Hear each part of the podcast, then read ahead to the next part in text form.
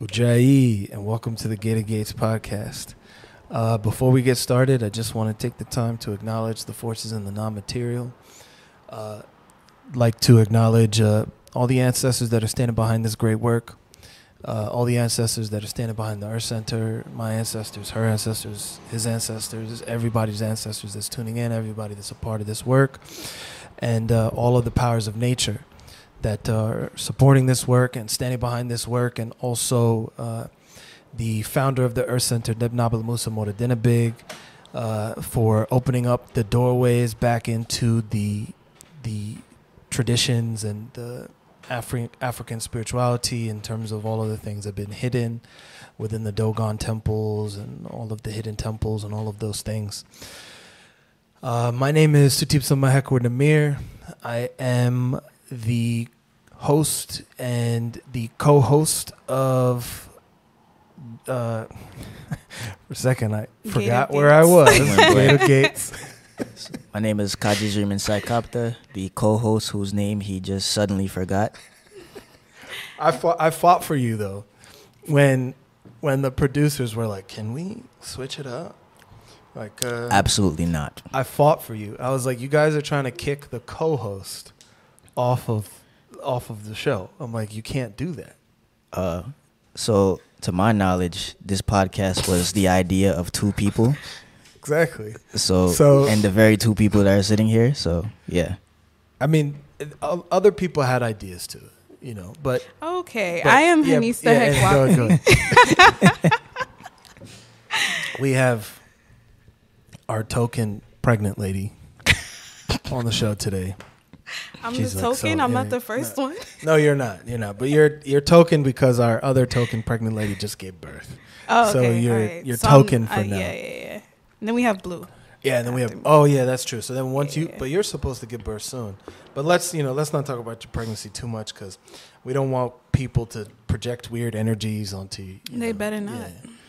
Exactly. Send it back. Um, word from our sponsor, Sauce Hot Sauce. Began in 2007 when a small group of students traveling in West Africa were trying to think of ways to support charitable projects. One of the students traveling happened to be an artisanal hot sauce chef, and right there, Sauce Hot Sauce was born. Since then, Sauce Hot Sauce has prided itself on making exceptional artisan hot sauces with high quality ingredients to support good causes. We continue to do this with the best and tastiest offerings of sauce flavors to date, with a focus on supporting displaced families in the Fada N'Gourma region of Burkina Faso with the revenue from our sales. Sauce Hot Sauce, phenomenal. I was eating some Cuban food the other day, forgot to get hot sauce, and I was like, man, you know what would be great on this sandwich? Some Island, Island crown. Crown. But I didn't have any. I'm not like, you know, one of those women that travel around with hot sauce in your purse, but I'm thinking I should be. And then walk around with some hot sauce, hot sauce in my purse. Not that I have a purse, but if I did have a purse, it's none of your business. and I would keep hot sauce in it. Oh But uh, You can have a man, a man bag. You A don't have to have merce? a purse. Yeah, A a merce. A or the ones you know the ones A like ever- a matchel. That's what it's called. A man satchel. A man satchel. I bought one the other day. I What- can't is it like a? nah, is that it was the a one manny across? pack. Huh? Is It's- it the goes one like across? this? Yeah, it goes like this. And you can wear it out like a book bag too. you know? Like I would wear that if I was in Merita, like if I was in Africa and like traveling, but I'm not gonna wear that. You know why I really got it? Because I got tired of having things in my pocket. Yeah, I mean that's why like man, pockets are pockets are are major major key, bro. because like you need pockets. Like especially when you're traveling, you need pockets. Like yes, I know that's a ridiculous statement as I'm saying that out loud, but pockets pockets are real. It's the key to life. it's- pockets. It's, yeah, like when you got pockets, you can keep anything you need on deck. I mean, that's what they're for. Like Yeah, yeah. So it's like you could have like like I don't put my key like I keep my phones in one pocket, right? And then I keep my wallet in another pocket. And then I keep my keys in another pocket. And then I keep my AirPods in another pocket because I'm sitting here like So you always have minimum three I, pockets. oh oh a minimum minimum because it's like you know you got to be organized so you can't just have Well, that's why you get the man bag because you have pockets for each of those things, and then your your legs don't feel bulky. So you know, it works out. Yeah, it works. It works. I'm I'm not co-signing a man purse. I'm, It's not I'm a purse. co-signing It's not a purse. It's I'm not a co. I mean, I'm co-signing pockets. Um, yeah. So let's let's hop into uh, rapid fire. Our one of our producers. This is not the one that was trying to trying to fire you, by the way. I, I know. I would never. He's a good guy. This is Tutanen Hekwathi, the one that won't fire the co-host, and um, The ho host. Oh, he called you a ho host. I said co-host. Oh, But ho anyway. host. You did That's say a good this time. insult. You said could ho. be like, you a ho host. Yo. You could insult somebody. Yo, I feel like on that's- something else I right feel like now. that's something some niggas in Harlem would be calling people like, man, you a ho host. You'd In, be in the words that?" of our previous guest, Yves, get your mans. So, yeah, but I'm your man's. So so rapid fire. As you know, 90 seconds max per topic. Um, let's see what's going on in the world. I can't see the comments. So the first topic we have orange skies are the future. Prepare yourself. So this is coming from National Geographic. They're saying that in the past, uh, the uh, the ten worst wildfire seasons of acres burnt in America have all occurred since 2004, and due to climate change, it's driving an increase in wildfires. So expect more smoke, like we just just saw recently, over the years to come and they offer a bunch of different ways to you know, protect yourself masks, ventilation stay inside et cetera et cetera thoughts on this climate change wildfire smoke uh, smoke conversation that ain't due to sounds like a climate setup. change. This sounds like a serious setup. It's like that COVID thing where they were already prepping people to wear masks for like months before prior. Now they're prepping people to be okay with like the skies looking a certain kind of way and wearing masks and then living life a certain kind of way. It sounds like they're like, what is what do they call that? Social programming. Uh, yeah, social. Like it's almost like social engineering on top of that. There was a movie about this with Cuba Gooding Jr. where like the air was toxic. You saw that movie? Which one? Like the air, the air was toxic. Like people had to wear full body suits. Cuba Gooding Jr. Yeah. The only movie that I know where they do like uh, where the environment was completely toxic and people had to wear suits was. Have you ever seen the movie Twelve Monkeys? Mm-mm. That's a good sci-fi movie. You seen that before? Mm, I've heard of it, but I've never watched They it. They even made a TV show about it. That's a good sci-fi movie with Bruce Willis and Brad Pitt. It's a it's time travel, but you should check it out. It's good. But hold on, before we get derailed, uh, climate change is bullshit. And climate change is bullshit because the reason why the environment is changing is due to the way that human beings are functioning spiritually and energetically, which means that because of like what people are doing in terms of like two other human beings is the reason why climate change is happening.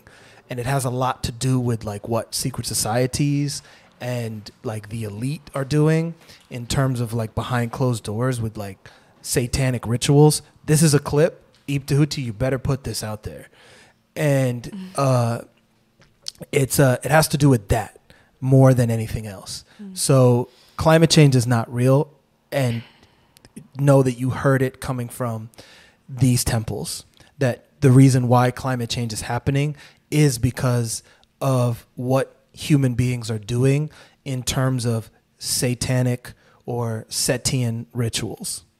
So, for those of you who don't understand what he just said, simply put, human beings, a lot of us are cancers, and the earth is now trying to give us chemotherapy to get rid of some of us. Chemotherapy. Chemotherapy. Chemosabi. Wait, I gotta unmute you. Go ahead. all right so moving forward um, on a less serious note the little mermaid Oh, there's no sound on the IG live according to our comments. Go ahead. Oh. On a less serious note, The Little Mermaid remakes box office destroys Disney's one billion dollar trend. Will it recover? So essentially, Disney has had like a, a series of like, you know, hits between like Cinderella or you know Lion King or other remakes that have all hit a billion dollars in box office. So this is the first time that that hasn't happened. So The Little Mermaid has hit around I think sixty three million dollars in revenue. Um, but there was a lot of hype, you know, around the Black Mermaid and all this conversation. But the sales aren't adding up. So now it's like a whole situation. It's because she's black. I mean, let's let's take a second, right? White people not taking their little white girls Well, to go see a black well, little well, more context That's though. why. There, there has there have been a lot less international sales, but most viewership has been in Canada and in the U.S. So this is this this is interesting, right? Because uh like there's a part of me that wants to be like, man, get off my lawn. Like we're sitting here talking about like movies, right? Like we're sitting here talking about like like the millions of dollars that a movie is pulling in when there's like people all over the planet dying. Mhm. And then it kind of makes you think like, okay, like how removed from reality are we that like this is what we're worried about? Like there's there's somebody that sat down. There's a whole industry surrounding movies like where people are sitting down and trying to figure out like, oh, how much money is it going to make? And this is the projections of this and this is the projections of that. And then there's like people out there that are dying. There's people out there that are like dealing with real shit and mm-hmm. they're like having to evade like people coming in and maybe raping you or killing you or this and that and then or they don't have water they don't have food to eat and then we're here like the little mermaid didn't make its projection of a billion dollars and it's damaging br- uh, disney's brand Mhm. and then you just kind of feel like a jerk off like because like you really start thinking about it and you're like damn like come on like is this what we're doing i'm i don't mean to be a Killjoy. a, a, bu- a buzzkill but like you know you just kind of have to think like damn like this is Them really what we're doing eating regardless. yeah, I mean, I mean, the lady that's playing the Little Mermaid, she's fine. Like she's gonna be. She doesn't. Disney is the one that's gonna have to do the tax write off, and if people really know the way that like the film industry works, when a movie doesn't make back its profit, a lot of times you can even write it off as a tax write off. So Disney's fine. Disney's racking in money. Disney's a huge conglomerate. Like in terms of like the biggest media company in the world it's Disney. So Disney's gonna be fine and that's why they have that social engineering uh, uh, agenda so that they can get everybody to feed them with their money. Well, on the topic of money and the topic of, you know, where it's going, um, a white Starbucks manager fired amid furor over racism wins twenty five million dollars. You can Wait, see the what? way- So- you can see the face he's making. I just want to hear from Conscious Raven. So it's context really quick. So repeat that. So wait, in 2020, in 2018, there was a whole scandal where like these two black men went to a Starbucks and they were told like they can't use the bathroom in, that, Mhm. in that whole situation. Mhm. They're saying it was racist because like they, they, they didn't seem like they were patrons because of how they looked, perhaps. And they, they, they sued and then Starbucks apologized. That's what the white lady was saying. and then Starbucks closed 8,000 locations after that incident as a statement. Well, they closed them, and then but they did like sensitivity training. Exactly, right? and that as well. They didn't like close them. So close them. wait, they closed them, but they reopened them. Well, they closed them so that they could give you sensitivity training. Sensitivity. What's sensitivity training? It's like, like let's say like I'm racist and I work at Starbucks. Mhm. and then someone's reported me, then they'll be like, "Oh, we need to give this person sensitivity sensitivity training." It's like a way of saying like, "We're going to teach you how to be more tolerable as a human being." So does that actually change the person and stop No, them from being no. racist? No, it just they just have to hide it. It's like the KKK. It's like now you guys remember that like KKK interview. It was on national TV, and there was like a guy from the KKK, and he was on TV, and he was talking to somebody, and then he was like, "In 40, 50 years, like I don't have to wear my hood because I'm gonna be a politician."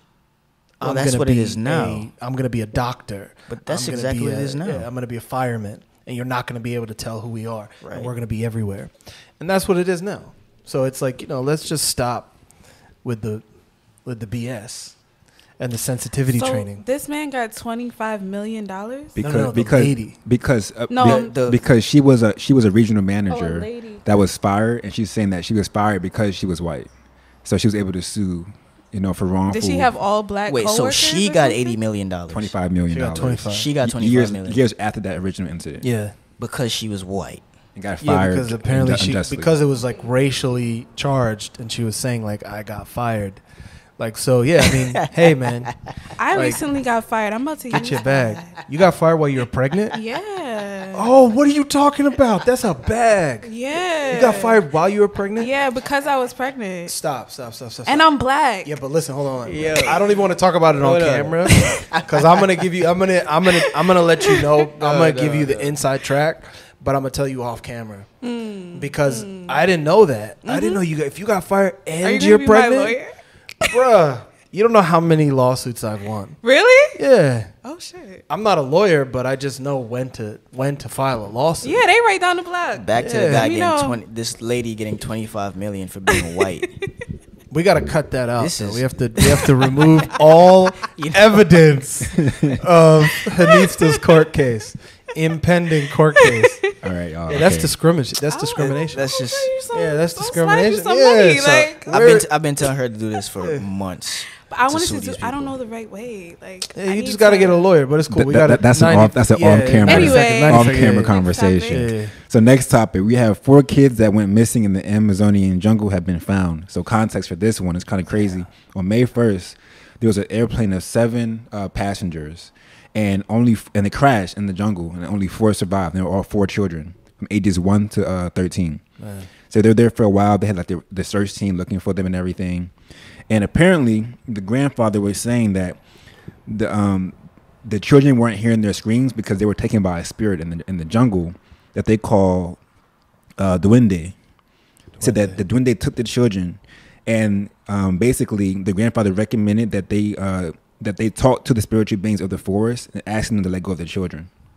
And then sometime later, the children were found, and that he said that the ch- that he wasn't worried about them because the 13 year old knew how to survive, and they were all from the Am- you know the Am- Amazonian jungle, so that he he knew that they could find them, their way in Sounds the jungle. Sounds like initiation. Yeah, I'm dropping, I'm Right. dropping a few bombs on that one. Sounds like the grandfather is really connected to mm-hmm. nature, and that's the reason why they were able to find. Sounds like he understands spiritual technology and the technicalities of spirituality and how to communicate with nature, how to deal with nature, and then th- he's the reason why they were able to find the kids. Because That's exactly why we need culture. yeah, I mean that's the reason why you need initiation. Exactly. so that you can do things like that. Because I mean, people think like when you look at Elon Musk or when you look at certain people that are successful, like people don't understand that the things that they're conditioning you to stay away from, which is spirituality and Af- particularly African spirituality. Let's get it real, because African spirituality deals with dealing with entities and spirits and ancestors and things in the non-material and doing offerings, doing you know. Um, spiritual works and things like that because they keep you away from that and then they make you think something like this is something you need to stay away from or it's the devil or 666 is the devil and spirituality is this and spirituality is that. Keep in mind that while they're keeping you away from it and they're telling you that this is bad and they're conditioning you that this is bad they're going to these people that have these african traditions uh, preserved and they're utilizing them to fix them fix their lives spiritually and that's how these people are able to maintain themselves and stay on top of the world that's a clip Boom, drop the bomb on that one. All right, next topic. We have woman presumed dead found alive in coffin at her wake in Ecuador. damn Yeah. So a 76 year old woman. Um, How did she get to the funeral before they figured this out? that's a good question. She was declared dead at the hospital, um, but was found alive knocking on the coffin during her own wake. And so um, someone lifted the coffin, and her heart was pounding. Um, her he- left hand was hitting the coffin. This is a quote from 911, a call from 911. And uh, she's now alive. She's been admitted back into the hospital. Um, but she was there originally for a possible stroke and uh, a, Whoa, whoa, whoa, a cardiopulmonary arrest. Whoa, so they brought her back to the same hospital? I don't think That declared declared her her I, I- I don't know. If, I don't know if it's the same hospital. yeah i know i'm, I'm not don't send me back to that hospital Same hospital. yeah no way. that's a good point yeah that's a good point i'm not going back to that hospital take She me anywhere good. but she that hospital brought herself back from the dead. But I still have a lot of questions. So wait, she was in a coffin, right? in the coffin at her own wake. So then did they when, do- when when they declare you dead, don't they yeah you know bomb you and all that, kind of and all that Yeah. stuff? How I don't know. I mean, it's And they Ecuador. take I'm- your I'm not sure how organs it's. I'm not sure how it's done in Ecuador. Well, that's only if they but- do a uh, autopsy. Only take your Oh. organs out if you do an autopsy. I thought they do Well, it so the body doesn't. No, they're gonna stink take your or organs out anyway because Yeah. in this system that we're living in, they want those organs. No, but they only can open the body and take the organs out if you're an organ donor or if there's an autopsy. That's Mm. true, but in some cases, like I know a friend of mine who one time they were looking into his mother's his, his mother died and they were looking into her body and then they got the body back but then they realized there were small incisions in places and then when they opened it like some of her organs were, We're missing. They So- opened her body. Yeah, because people actually have these Yeah. markets where they buy and huge sell organs, market. especially if you black. The black market, Yeah, African organs, please. that's high money right there. Please. That's Serious creme de la creme. Mm. What do you think Get Out is about? Right. Mhm. Like people think Get Out's a movie, but Get Out is about the fact that like black people and African organs are creme de la creme, baby. That's like top of the line. You when ever seen that, to, uh, that Instagram clip with the white guys with the, the, the five black women around him and he's telling them why their genetic DNA is like the top of the top No. and he was pay, he will pay them money Was he for their genes. Was he British? I think he was German. He was Weren't we German. Yeah, watching like some, European movie shit. the other day, or was it like a clip on Instagram about the guy who like had a hundred women impregnated a day, so that because oh he had no, really you're, good no, you're talking genes or about something. no. No, this this Give it up for that guy. Yeah, give it up for that guy. Shout out to that guy. No, what it was, he was he was a slave. That's real. He was a slave, and then he was like the main guy on the breeding farms. Cause you know, back in history, Yeah, like they had slavery, breeding, breeding yeah, farms, yeah. breeding farms and stuff. So he was like the main The guy. Bucks. Yeah, he was like Yeah. some guy from the Congo. He was like you know really tall, really buff, really But strong. then So it they was, wanted it's not strong really slave giving it babies. up for him. They make you do it with your mom, your sister, your cousin, like that. You that see, shit- you guys left it that was part different. out before I hit Yeah, clap. yeah, yeah, yeah, yeah. Take like that it was back. yeah, it was that it was hold on, hold on. Pause. Pause. Yeah, because y'all didn't tell us that it was I, uh, that it was like some slavery breeding thing. So then yeah, I'm not giving it up for that. Like I'm not giving hitting the clap button. Go ahead. okay, yeah, okay, Go okay. ahead. Tutana. Whew. Nancy Schaefer and her husband silenced for exposing CPS, Child Protective Services.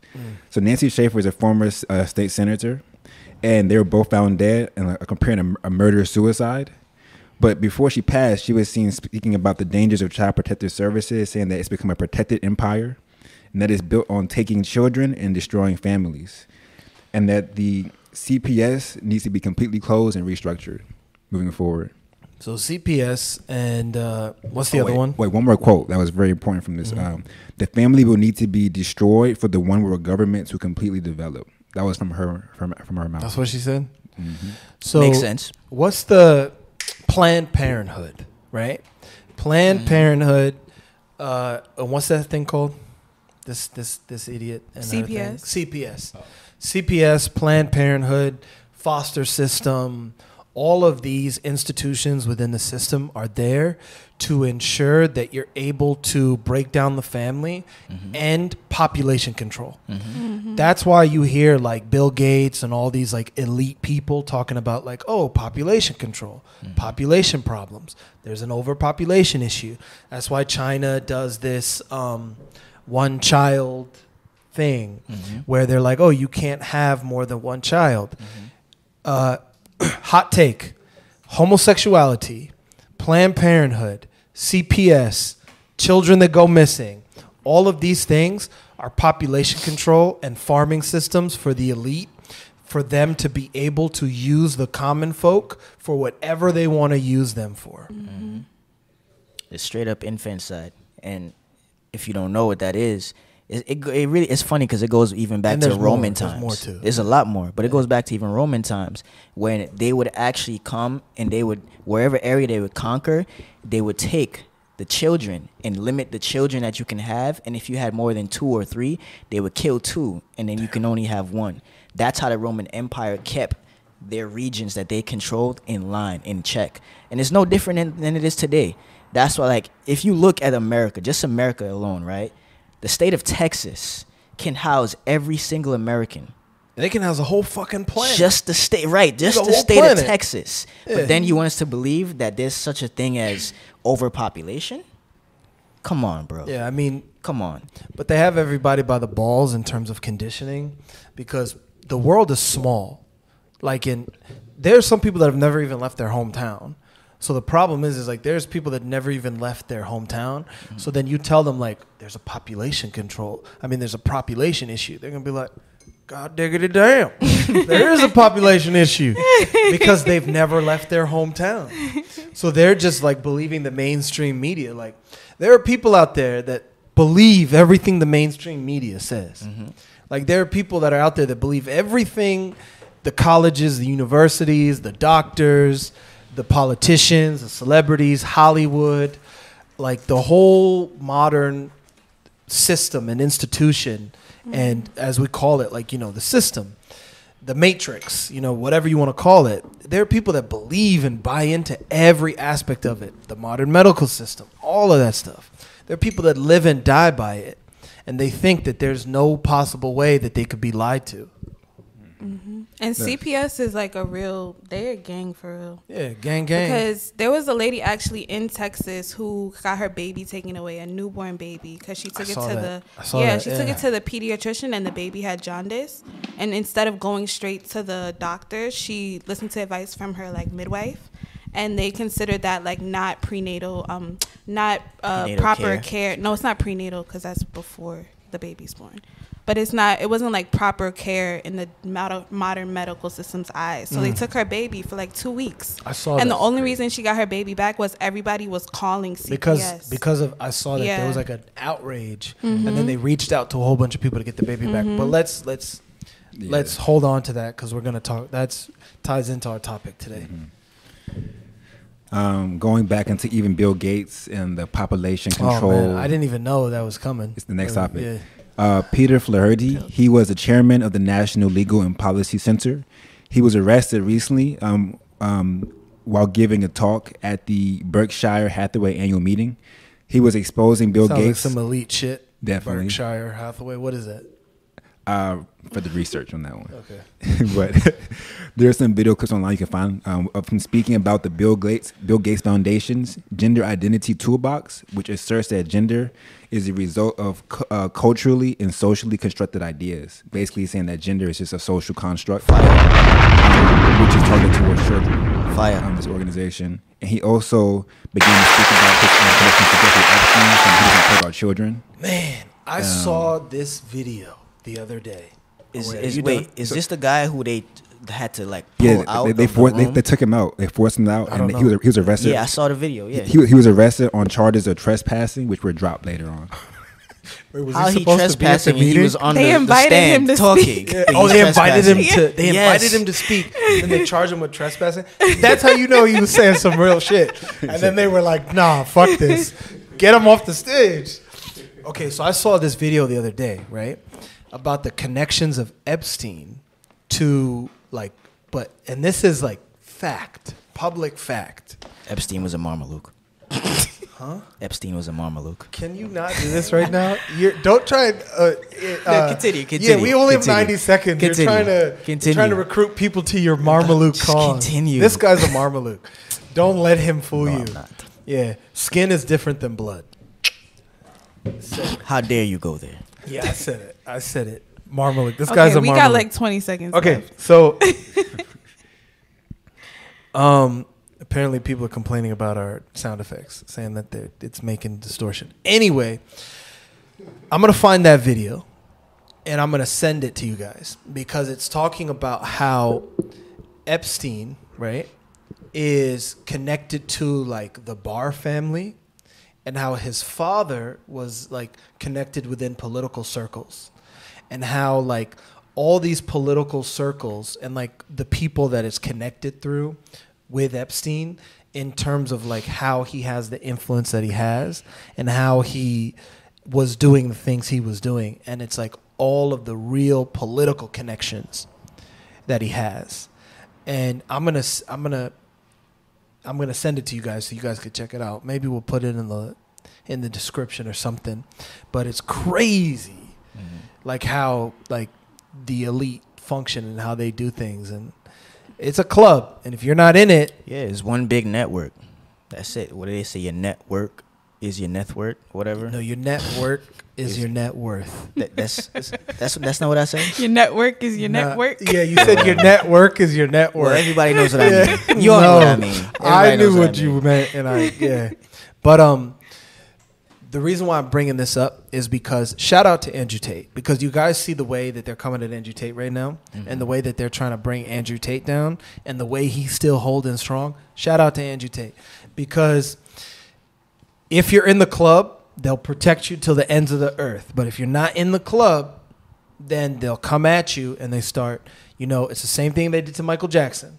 It's the same thing they do to anybody that stands against them and their agenda. Is because it's a big, big club and the inside circles are a lot smaller than you think, but there's a few people, they, that are running the world. Mm, blood in, blood out. Emphasis on day. They. All right, moving forward. Um, Florida man almost loses his leg. what happened? no good. It's always no good conversation starts with Florida man. Oh, Florida. Oh yeah. yeah, go ahead. One of those. I mean, it's pretty crazy. Florida man almost loses leg to flesh-eating bacteria bacteria after being bitten by relative. By relative. So they were at a Bro. at a gathering. a fight broke out, and him trying to break up the fight, a, a relative bit him on the leg. Um, I'm telling you, the later- zombie apocalypse is upon us. I'm telling know. you, it's, it's already here. Days later, um, a bump appeared on his leg. He took it to the. He went to the hospital. They gave him some antibacteria and like a, a tetanitis shot, a tetanus tetanus shot. My bad. And um, but after that, it got worse. Eventually, to the point to where um, he couldn't walk. Um, the wound was growing pretty uh, pretty rapidly. So he went back to the hospital, and they saw that he had um, a flesh-eating bacteria, which is called how do I pronounce this thing here? Um, n- nes- necrotizing It's okay. fasciitis. They made that. It's okay. They can't even pronounce it. Yeah, one of those things. You know? Whoever wrote that can't even pronounce it. So basically, it was just, it was just digging into his flesh. So they had to remove seventy percent of his leg, actually, Oh, of the thigh, of the of the thigh, of the thigh. thigh. Yeah. What do you mean of the thigh, bro? Like that's not bad too. Like, I need all. I need one hundred percent of my thigh, not thirty percent. Yeah. Okay, so hold on. I'm gonna attack the modern medical system. So I thought antibiotics can kill bacteria because antibiotics only deals with bacteria, right? So how is it that the modern medical system wasn't able to kill this bacteria, this flesh-eating bacteria, by giving the guy amoxicillin or antibiotics? I'm stuck on his family member bit his leg, and this is how it happened. Like, What is in the water in Florida?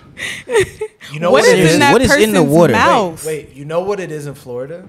It's because of, you know how like um, there's spiritual taboos for animals.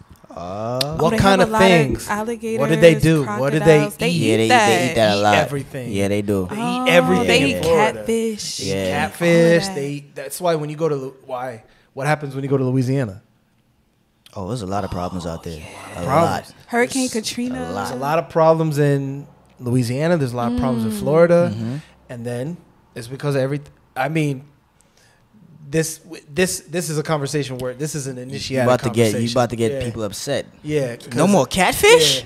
To the No non-initiated, catfish? you're not gonna know what the hell we're gizzard, talking about. Yeah. No more alligator. Why can't I have sex with my sister? I eat gator and have sex with my sister. What's Nah, that's wrong with that? Yeah, that's not a stereotype. Niggas is out, not niggas. Yeah, that's funny. I saw a video In- literally inbreds earlier. I saw like a video earlier of like this black couple, and they were like, you know, yeah, we found out that we're brother and sister, but you know, Hmm? you know, but it's too late. Pause. We're not promoting that at all. black no, no, couple? No, but this is the funny part. This is the funny part. A white lady came in and said, "God damn it, we can't have nothing." that was our thing. That was our thing.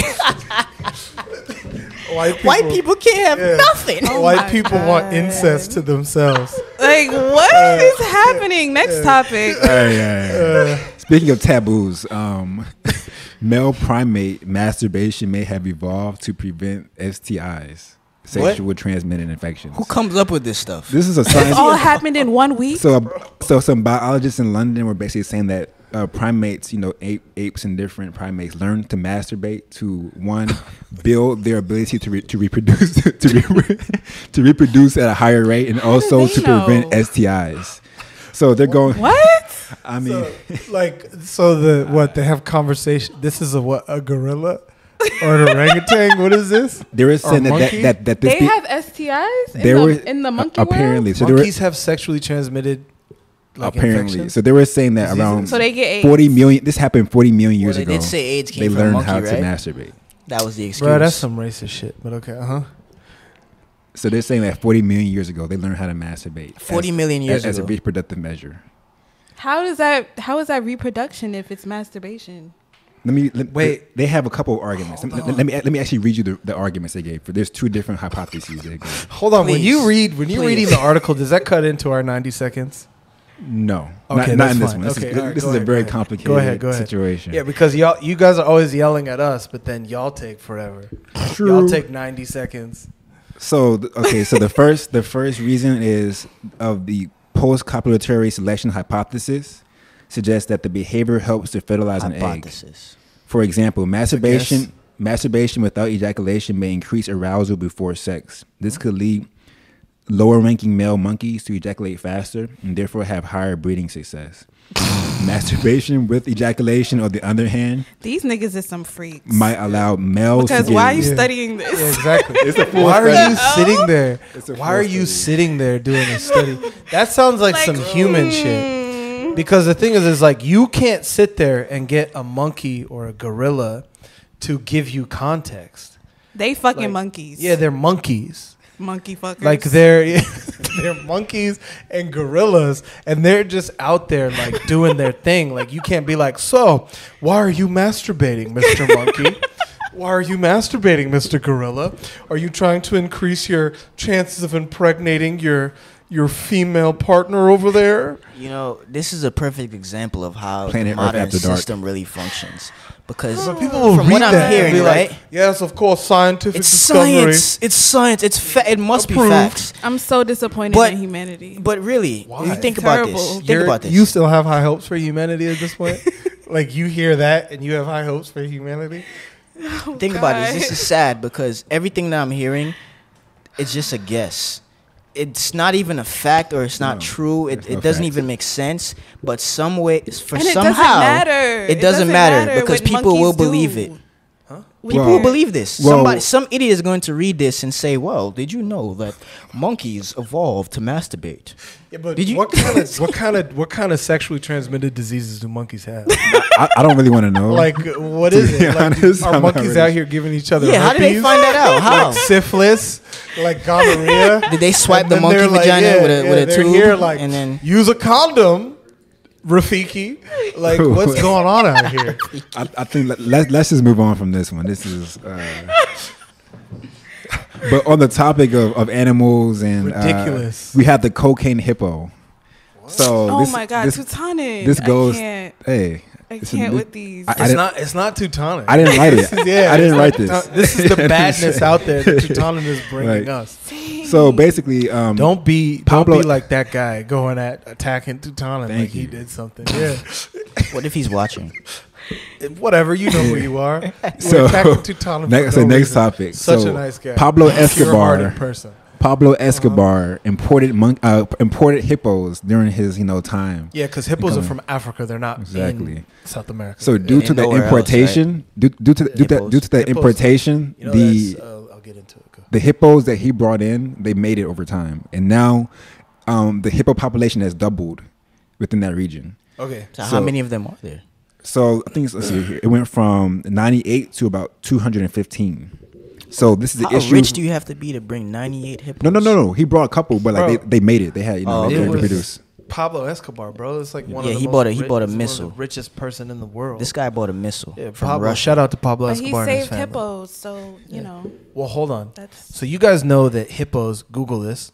You guys know that hippos are the most dangerous animal in That the was world. the issue Yeah, that what they're, yeah. they were seeing. Like Oh. hippos. I didn't know Hippos are actually like hippos. If you're in a boat and you're a human being, and you're in a body of water with a hippo, and the hippo just sees the boat, Mm-hmm. it's over. Yeah. like hippos, like lions, like because I was talking to my dad one time and he was like, I don't know a lion versus a hippo. I was like, Google it. I'm telling you, hippos. I've Like, you actually know seen that's it. you know that is look at Tauret. Oh yeah. What other animal, what other month has hippos as a um as a has a taboo? I don't Well, think. none- none. I think only just that Penny and. Hotep, Yeah. which is Tauret. I'm Tauret. Shout Tauret. Shout out to Tauret. Shout out to everybody born in Penny and Hotep. If you don't know what I'm talking about, get yourself a Kemetic calendar. Uh, risingfirefly.org. Get it. Get yourself aligned with nature. Figure out what animals you're not supposed to be eating, what animals you're supposed to be eating, and all that stuff. Hippos, not to be fucked with. Yeah, I've Not actually seen a hippo tear a lion like up. Yeah. like, Hippos don't. up. Hippos, like if they just see you, they will attack. Damn. Like hippos don't Very fuck around. So why didn't he want hippos?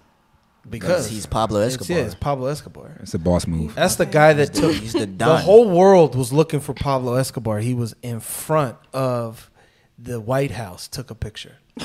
right. They were looking for him. And he that was like, "I'm here." That guy. Okay, y'all. let's Again, move he on. bought a deck. missile from Yeah, Russia. It's Pablo Escobar, bro. So, so for these next two to- Tauret is a Neter. It's a divinity that oversees the month of Penny Menhotep in the Kemetic calendar. So we're talking about a Neteru. We're talking about a divinity. Um, again, please get your copy of the Kemetic calendar. More, more context will be in there. But who the hell would try to even eat an, a hippo? Who would eat that? But you know that's what the in the initiation Uh-huh. for hunters, you have to go hunt a hippo. What? When you're gonna graduate in the initiation for hunters, you have to go hunt a hippo. Hey. You guys haven't been to Bobo. When you but when when we you go signing see up, the are you dozo, signing up? Are you gonna sign up? I mean, I'm not gonna reveal what I'm initiated into and what I'm not. Uh, But when we went to the, you guys haven't been to Bobo yet, but when we go to the hunter, because when we go to Bobo, and we go see the traditional hunters, the dozo, mhm. we go to the hunter's house. Sen, they have a they have a hippo skull from Wow. the one of the former leaders of the dozo because he went and hunted a hippo and this is without a gun like you're talking about like somebody using traditional means to go hunt the most dangerous animal in the world a hippo's skull is as big as this table it's I huge. just did he eat it? I don't know what he did with it, but it's Okay. it's it's it's crazy. But okay, go ahead. Um, so I'm gonna for these next couple of topics. Let's go 60 seconds, a bit quicker. let's, let's get let's get through these. Um, Okay, no problem. So, man, a man named Stefan or Stefan in Romania um, won the lottery 14 times, and he did it based on um, a mathematical equation. He, he was a, um, a mathematician, Mm-hmm. a study mathematician. He realized, Does he work for the lottery company? nah, nah. Um, basically, he realized like there's a certain amount of possible outcomes. So if I just run all those outcomes, I'll always win. Mm. Wow. So, he, so he, he hired like you know people to work with him and all that kind What's of stuff. What's his number? Right. Number- Facts. well, he, he's, he's retired. He's on an island. He's living his life. He's on an island. He's he's done. What But island? that I, that I don't know. Yeah, bought one, bro. Yeah, exactly. He bought an island. But you know, But now, but now it's illegal. But back do then, you it know was, his number? back then it was legal though. That Email? What's thing. illegal? Yeah. You can't you can't like he was basically printing out his own his own tickets, He was know, running so- numbers. running all the numbers, every number It's possible. racketeering, bro. So like he, he so he Insurance started, companies. So he started by basically saying, okay, me and my four friends are going to invest. I sell insurance, by the way. Wow. Oh, yeah, if you need life insurance, contact him. Go ahead, two times. Yeah. So he was so basically him and his four friends invested at first, you know, to get, to get like a bulk amount of tickets, and they won. Then they split the profits. They kept doing that until you hired 16 people in a whole factory to just print out millions of different combinations, and he won 14 times. Bruh. How know. much money did he get? I don't I don't have the total, um, but each time it did, it did go up. He he won a lot um, overseas, but eventually came to to the U.S. and started winning too. But And that's when they They made it tracked illegal, down, they banned Call me. and So is it illegal only in the U.S. or can we do this other? Bro, who cares if it's illegal? Just is there contact it's information? for this- intelligent. It's just, it just says use your intelligence. You can find ways to you know. I just want to talk to. I just want to interview him for Gate of Gates. 14 times is like, Yeah. he's sitting on some racks. Yeah. I'll work for you. Stefan, where you at? For real. Yeah, like Teach me your yeah, ways. teach me how to Dougie, bro. Like, uh, come on, bro. Mm-hmm. Like, I'm willing to. I'm willing to learn the ways of the force when it comes to rigging the lottery. Who gives a shit? Yeah, it's already a scam. Yeah. All right, moving forward. So we have um, going back to the idea of reparations and you know the returning of different artifacts or I'm turning know, off my ancestral. Um, oh, gotcha. So mummified heads of Maori ancestors returned to New Zealand from Germany. So over a hundred Maori. Maori and Maori. Maori. Thank do I Maori and Moriori, Moriori, Moriori ancestors were returned um, back to the land. Um, and let me see here. These relics were a dark reminder of how the body parts of indigenous people were swapped and sold um, during trades, not just in Germany but around the world. And they were saying that the the head was the most important part in the Maori culture. And so, um, having those six mummified heads being returned was a big, a big win for them. That was a win. It's a, it's a step, you know. It's a, it's a long ways to go, but it's something. I mean, I guess, but you know, I don't know. Things like that kind of personally get me angry, cause I know for a fact, especially when it comes to like somebody like me who was like a descendant of like slaves. I actually grew up by a sugarcane plantation, like in Jamaica, so I have a very close history to like, to like slavery personally. I mean, all black people do, but like I've I've seen the places where my ancestors had to like actually you know I work. it. I saw it. Like I grew up next to it. And in doing the history research on things like that, I found that there's a lot of kings in what like West and Central Africa whose heads still have not been returned. Mm. So it's like a lot of people even wonder like, oh, why why our ancestors didn't do this? Why our ancestors didn't fight this, didn't Uh, fight that? they did. They did. They tried. Their They heads are in that. the in the Vatican Mm.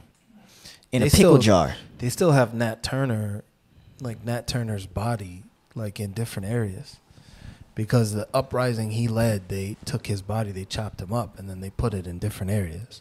Mm. So, like you know, Sound like the holy drama. oh yeah, I never thought about that. That's a good point. Hmm. Yeah. Huh. Yeah. Hmm. Slavery, holy drama. There we go. All right.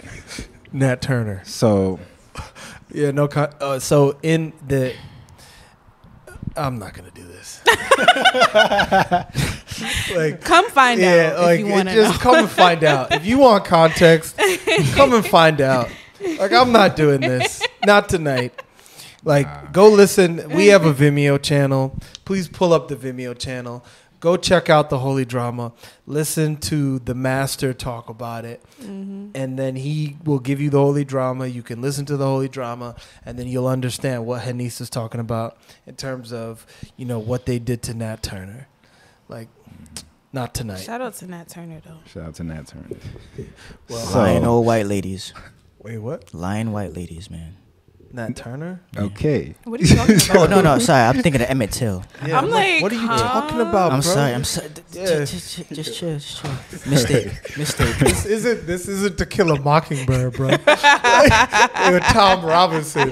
Like, yeah. All right. So, millionaire, millionaire influencer Andrew Tate claims Matrix attack. Shout out to Andrew Tate Shout out to Andrew Tate. Him and his brother were just released from jail um, in Romania. Tristan Tate. Tristan Tate. Keep fighting the good fight. Um, and they're back on live. They're back on the internet, you know, doing interviews and so forth. And they were doing an emergency room or an emergency meeting on their live stream. This was one of the largest live streams ever. I think top five ever.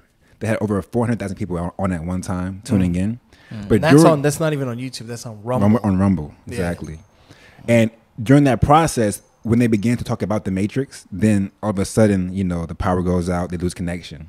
They're And- watching. Mr. Smith. they're quoting on Twitter now saying the Matrix is trying to shut down the top G. The Matrix is attacking. It's time The to fight back. Um, the moment Tate starts talking about the Matrix, the power went out. Coincidence? I'd say Matrix attack. These are quotes from Twitter. Man, look. I, listen, listen, we don't even got to say much on this one. It, it is what it is. Like if you guys don't understand, like when me and Tutipsa first saw this guy, Andrew Tate, I understand a lot of people don't probably like him, mainly women, because they don't really understand the context in which he's speaking about. But from an initiatic standpoint, This guy is talking some stuff, and he's talking culture. He's talking Bro, traditions. You know, he gave the monkey story, the monkey and the hot water or the cold water and the bananas. He Uh-huh. Yeah. gave that story. Yeah. I'm like, bro, like I'm not trying to put you out there, Andrew Tate, but we you're initiating something. we know you're We don't know what, We don't know but we where, know you're we don't know who something. initiated you, but we know you're an initiate, bro. Yeah. I'm telling you, this the guy's intelligent, man. Like nobody who is with the system gets attacked the way he got attacked. Exactly. There's no way that Uber is going to ban you. Payment you're puppet. processors and banks aren't going to ban you unless you're doing something that's going against the powers that be in the system. Hmm. Yeah, shout out to that guy for real. Yeah. Just like that. Hey, if if you need if you need us, you know where to find us, Kebtah. If you need spiritual reinforcements, you know where to find us. ANHlife.org. Kebtah, we're here. There we go.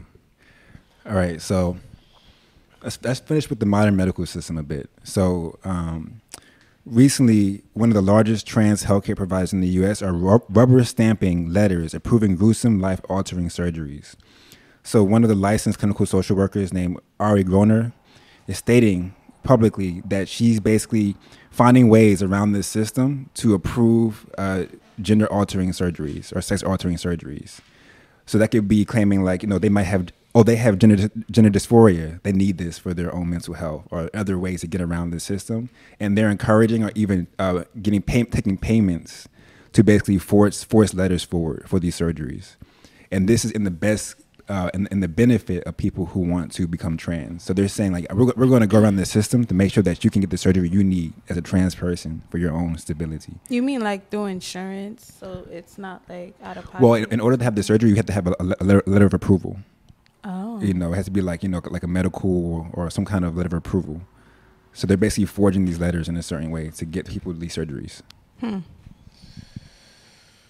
So, as, as I was saying earlier, there's a big agenda when it comes to population control, when it comes to the transsexual movements, the homosexuality movements, all the LGBTQIA uh, movements, all of that stuff.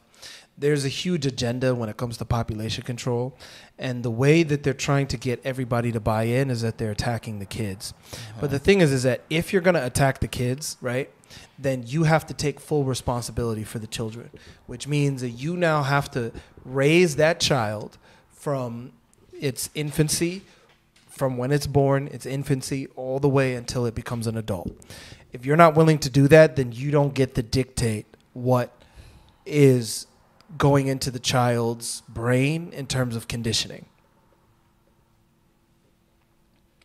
Well, Period. End of the day, I think it, it, it, it matters. What you're saying is very much true. But in the minds of these people, it doesn't matter because what I've seen or I find is that when you have this kind of mentality or what they call it gender dysphoria, whatever, it's almost like nothing else logical makes any sense to you. So everything that you see or everything that you can experience has to be from your emotional channel.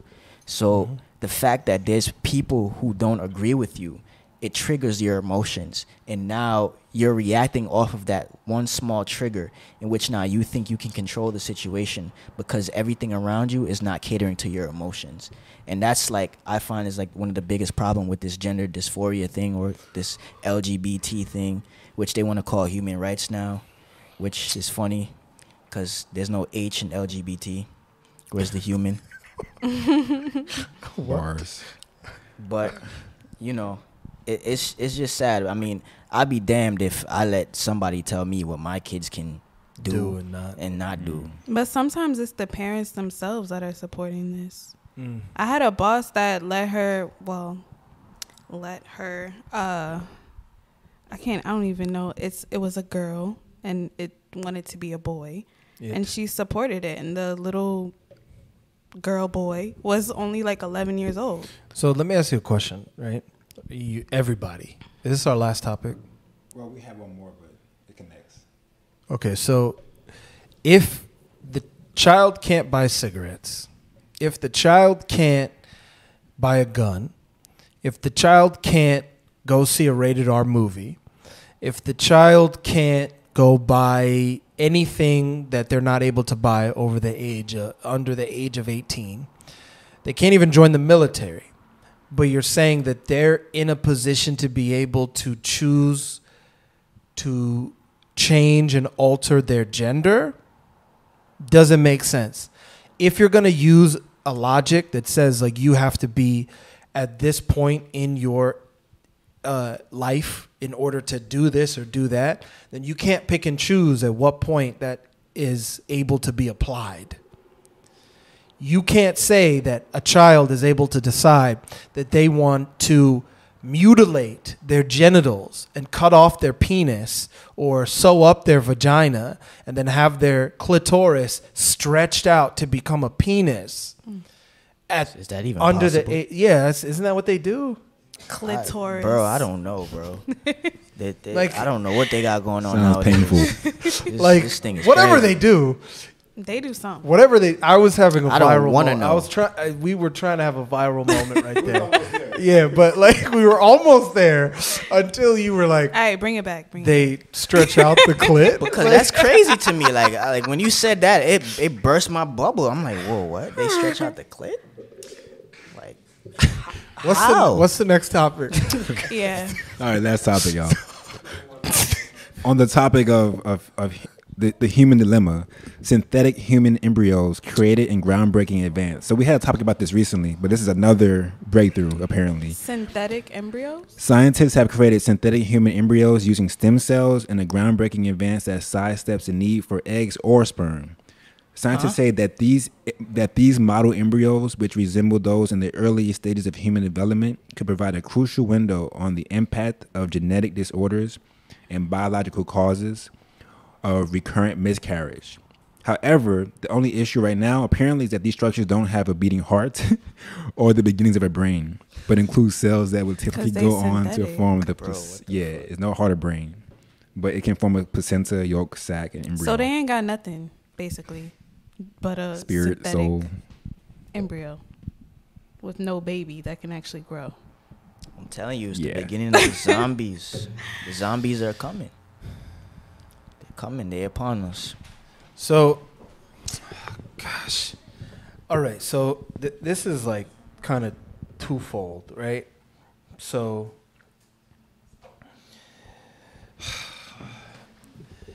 this ties into our topic today because what we're going to be talking about today, we're going to keep we're going to keep talking about the modern medical system, but we're going to go more into uh, science and uh, genetics and like uh, eugenics and all of this all of this NX bullshit, right?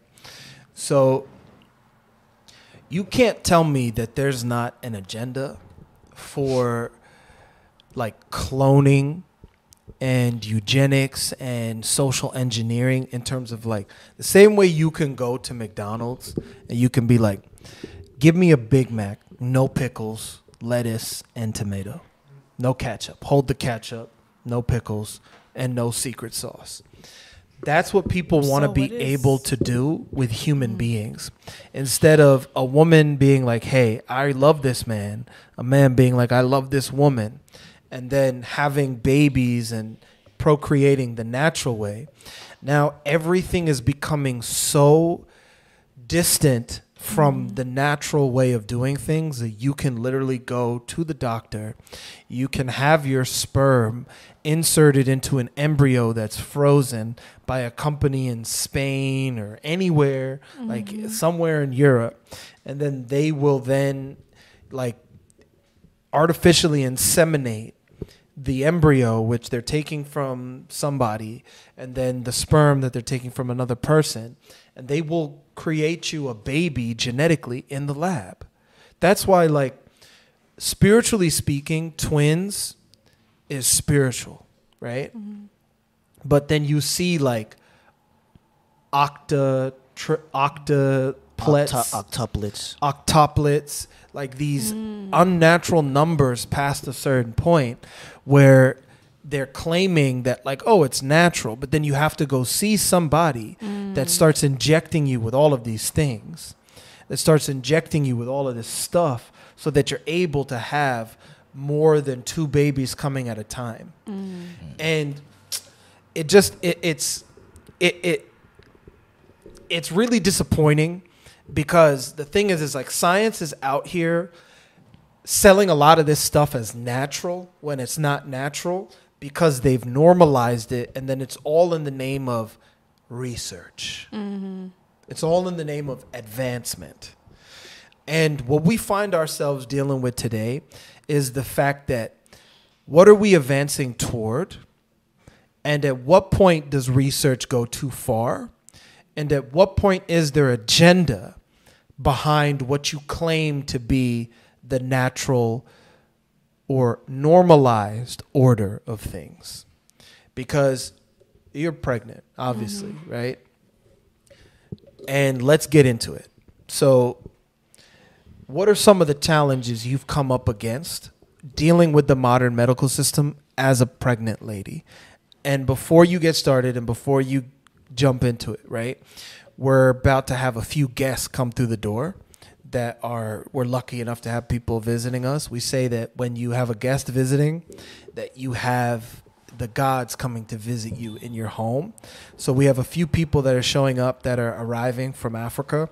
So we're to be completely like just giving it to you raw in the raw in the live by like welcoming people. So just be warned that it, it, it's to happen within the next few minutes. So Okay. Hit it, but get ready. I mean, yeah, they basically um force you to stick to the modern medical system's ways of going through like prenatal care. So I wanted to get a sonogram just to make sure the baby was okay and things like that. And I didn't go until I was like 9 weeks. And the lady was freaking out. She was like, Why haven't you been to a doctor yet?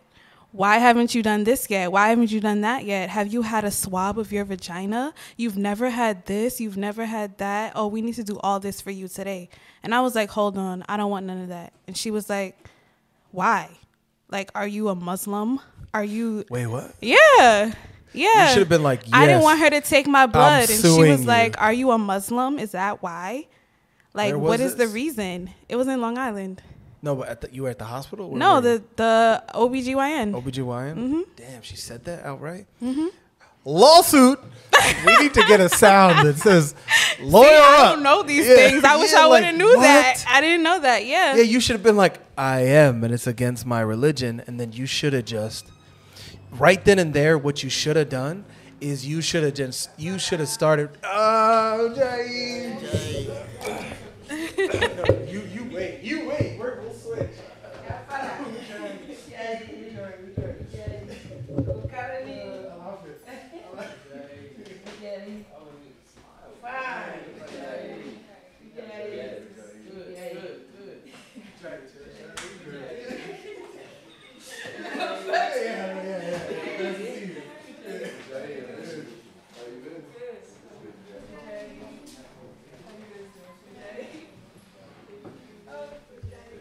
So we're lucky enough to have a few people, a couple of people visiting us from just arrived from Africa. So give us one second.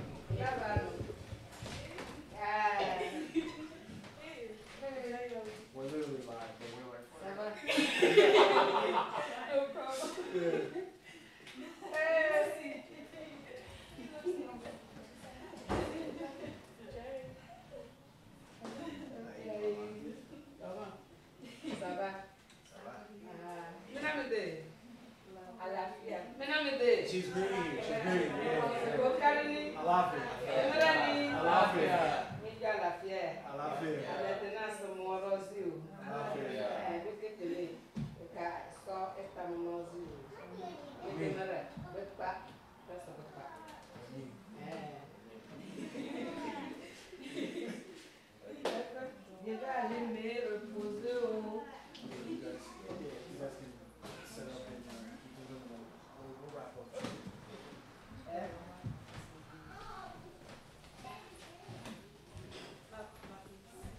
My piece. Well, yeah, we're, we're on the air.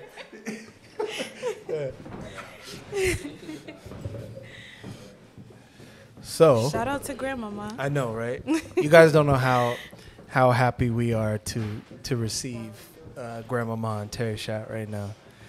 Um, so you're at the OBGYN, they're trying to pull blood, and you're like, I'm good. And then they're like, What are you, a Muslim? Right. That man, bruh, I wish I had known about this stuff. You have no how many you have like two lawsuits already. I had no idea. What? I, bruh. You're, yeah. I need to connect you with a few lawyers that I know. Yeah, but she basically was trying to make me feel bad, like, oh, you don't give a shit about your baby because if you don't want to do this, that, and the third, then you're like a horrible person who doesn't want prenatal care. I was- Henista's the right one. I'm. What did you say? I was just like, um, you know, no, thank you. Like, I, I'll think about it next time. Maybe when I come back, I never went back to her. Yeah, I just wasn't feeling it, but I just declined respectfully because those people will track you down.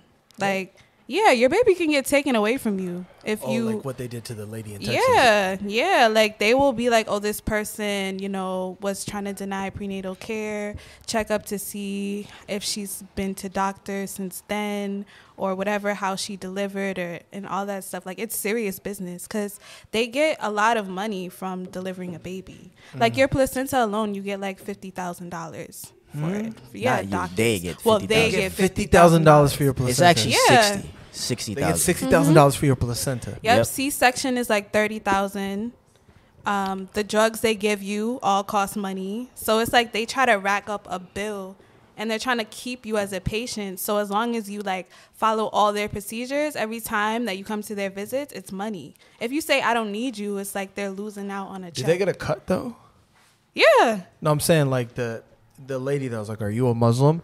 Does she get a cut? yeah, What? yeah. I'm in the wrong business. Everything they sell to you, need to they be get a cut. OBGYN Yeah, business. if they get if they give you like vaccines, they get money from that. If they give Yeah, the baby course, yeah, they get the vaccines, they get money yeah. from that. So it's like they see you as a number.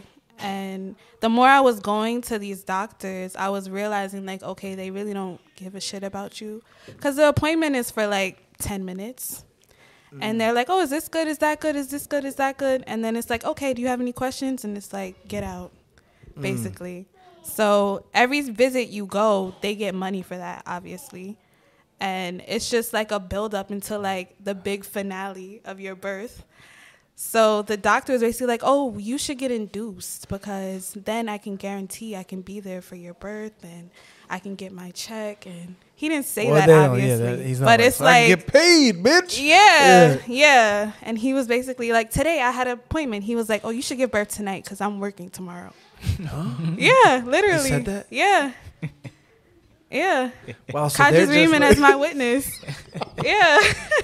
You sound like me. Like I have one, two, three, four, Uh-huh. five witnesses. Like, man. Super creepy. How old is this doctor? I don't know. He has to be a like an older man. His name is and- Moon. Moon. Moon.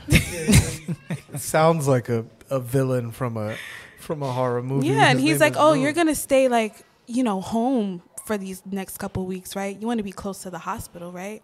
And I'm like, "Yeah." He's like, "Oh yeah, do you want an You were there for this? Epidural? Are you thinking about this? Are you thinking about?" Kaji's Riemann just sits there with the straight face the whole time, like Nah, he tries I to notice, crack him. What I notice is that they don't like when men are in the room. They and don't. They don't like because when men they are can't. around. They can't like they, they, can't, say kick certain shit. things. Yeah, And then if you ask certain questions, it makes them uncomfortable. yeah. Because then they'll be like, now they have to like, oh shit, yeah, be on guard Mm-hmm. yeah, very much. Because they don't know what you're gonna say, and then they know you're not gonna stand for any bullshit. Mhm. Right. What? Yeah, like when I was first going to that other lady and she was asking about the blood, Kaji's Riemann was really the one asking all the questions. And she was like, You you you don't understand. Like you need to you need to do this for your baby's health, even so at the hospital. what were you asking, and what, what what was she trying to kick, and what were you asking? Well, I was asking like what what exactly is the shots for? Like what do you need the blood for? And what are you testing for? Where does the blood go? Who test it. how do they test it? What are they looking for? And if they need to test it, why do they need to take so much? Because it doesn't really make sense. Because I even know, like, I've been in science class. If you just put one small thing under a microscope, I can tell you everything about Everything that thing, about right? yeah. So it's like, why do you need like all these pints of blood? Why do you need like six, seven vials? Like, where's it going? Like, who's it for? And you were asking. I'm asking all these kind of Good. questions, and even even what I've noticed is like they say, "Do you have any questions?" But the questions that they want you to ask are kind of like, "Uh, yeah, uh, what Can- time? yeah. What time are you working tomorrow? yeah," like Yeah, stupid they want you to questions. ask dumb Stupid shit. questions. Yeah. When you ask real questions, questions that most people wouldn't ask, or questions that really, really make them have to explain what's going on, they don't like that. They definitely don't like that. The, guy- the doctor even came in and was like, "Oh, I heard you guys were asking a lot of questions." Yeah, because they wanted me to sign some contracts for going to the hospital. And they were like, oh, yeah, you need to put your signature just on this line. I'm like, what is this contract? Like, what does it say? Can I have a copy of it? Are you going to explain it to me? She's like, oh, yeah, if you want to know more about it, I can explain it. But it's just like, you expect people to just come in here and just sign things without telling them But that's what what most it's about. Do. That's because that's what most people do. Because Yeah, because I mean they they trust, the doctors. Yeah, well, I don't. And I was asking a bunch of questions, and they were like, "Oh, so I see you have a lot of questions today." I'm like, "Yeah, like, what are you trying to make me sign up for?" Because once you initiate, bitch. right, because once you sign something, it's like you're kind of binded to it. So I Yeah, don't want to agree to anything that I don't even know what I'm agreeing to. Uh huh. Yeah, so I got a printout that day of actually of every visit that I ever had at that doctor. And they were acting very weird about it. They were like, Why do you need this information? Uh you shouldn't need this, blah blah blah. Oh, so they didn't want to give it to you. No. It's your information, though. Right. It's not like you're requesting somebody else's information. Right. They're like, Oh, we can send it to another doctor if that's why you need it. And I basically had to Huh. like push for it in order to get it. But they couldn't deny it. no, they can't deny it. well, they're gonna act like they can deny it. hmm But again, that's because most people just don't know, or most people don't give them that extra push. You know, so they ta basically take advantage of anybody. That's what I got from all these visits. Like, if you're not somebody who's like like thinking like that, Yeah. they're gonna just take advantage of you, Mm-hmm. and anything goes. I mean, especially if you're buying into everything that they're presenting. Uh-huh. Like, especially if you're just like, oh, yes, Dr. Moon, yeah, tell me more about what I need to do. Mhm. Then you're just going to listen to everything they say to you Man, and they everything kick. tell you They to try do. to kick like five vaccines already, Yep. To the baby? To me. To you? and the Mhm. baby. And the baby, yeah. What kind of vaccines? I don't even know. They was like, oh, we have Stuff this type of make sense, vaccine that'll help you with the um in case the baby comes out with anything that you have or you can contract to them during labor. Well, like and what? it's like GBS or something. I, I forgot what they said it was. And I was like, oh, They so just make shit up. yeah, basically, GBS? basically, and they What's give you a bunch of tests. Um, I had to drink like a glucose drink or something like that. Which like don't that. make no sense, right? Because they're testing for um gestate. What is it? Gestational diabetes. or Yeah, whatever. but they So- give you sugar to test for it. So then what, they spike you with sugar to see the way that your blood sugar reacts? yeah, Makes no sense. ab- Exactly. absolutely no sense. Exactly. Yeah, which they could have checked by me just drinking like orange juice or A Like- Gatorade. yeah, Gatorade. right. But they have this like specific drink, which probably they also make money off of, that they make. Oh, and they had a to drink? Yeah. She was like, "This is Moonade. Would you like some?" and the OBGYN is like, "Yeah, that's my personal. That's my drink." Mm-hmm. I mean, I hope your OBGYN isn't watching this because we're definitely making fun of them. Do you have to go back to this OBGYN? Yeah, next week. Uh, yeah, so don't send him this link. Because, like, the, like, yeah, I mean, the modern medical system is a business. Mm-hmm. So, I mean, it's not surprising that they were trying to kick to you guys, like, all of this nonsense because they're just in it to make money and then Right. you're just another number statistic. And then they're like, let's get this, let's get that, let's get this, let's get that. Because when we get it, then we're able to do this. And then we Mhm. get the kickback and then, you know, all of the contracts, the people that they look at. It's a business. So, like a drug dealer, like if you come around and you start you start fucking with my money and I'm a drug dealer, like I'm gonna be like, what you want? Mm. Right. What you need? Mm-hmm. Like, cause I'm just looking at you like you fucking up my business. Mm-hmm. So I'm looking at you like, how do I get rid of you? Mm-hmm. Like, how do I make sure that you can't come around and fuck up my shit? Right. So it doesn't. It's not surprising that if you come around and start asking questions, that they're like, nah. Yeah, it's it's like you said, it's a business, right? And I've noticed the modern medical system is very good at marketing. Very good. Because even when we're in the um OBGYN, I noticed that the first time we went there, they didn't have this. Then we started going frequently. Then all of a sudden Oh, the holistic birth. the- yeah, thing? the pamphlet about holistic birth and holistic care came about. So they're out like of nowhere. holistic birthing. But here's the thing. Then on the pamphlet is a black woman who's pregnant, like this. it's like Henista. It's like they're like, how did that get there? right, right, right, right.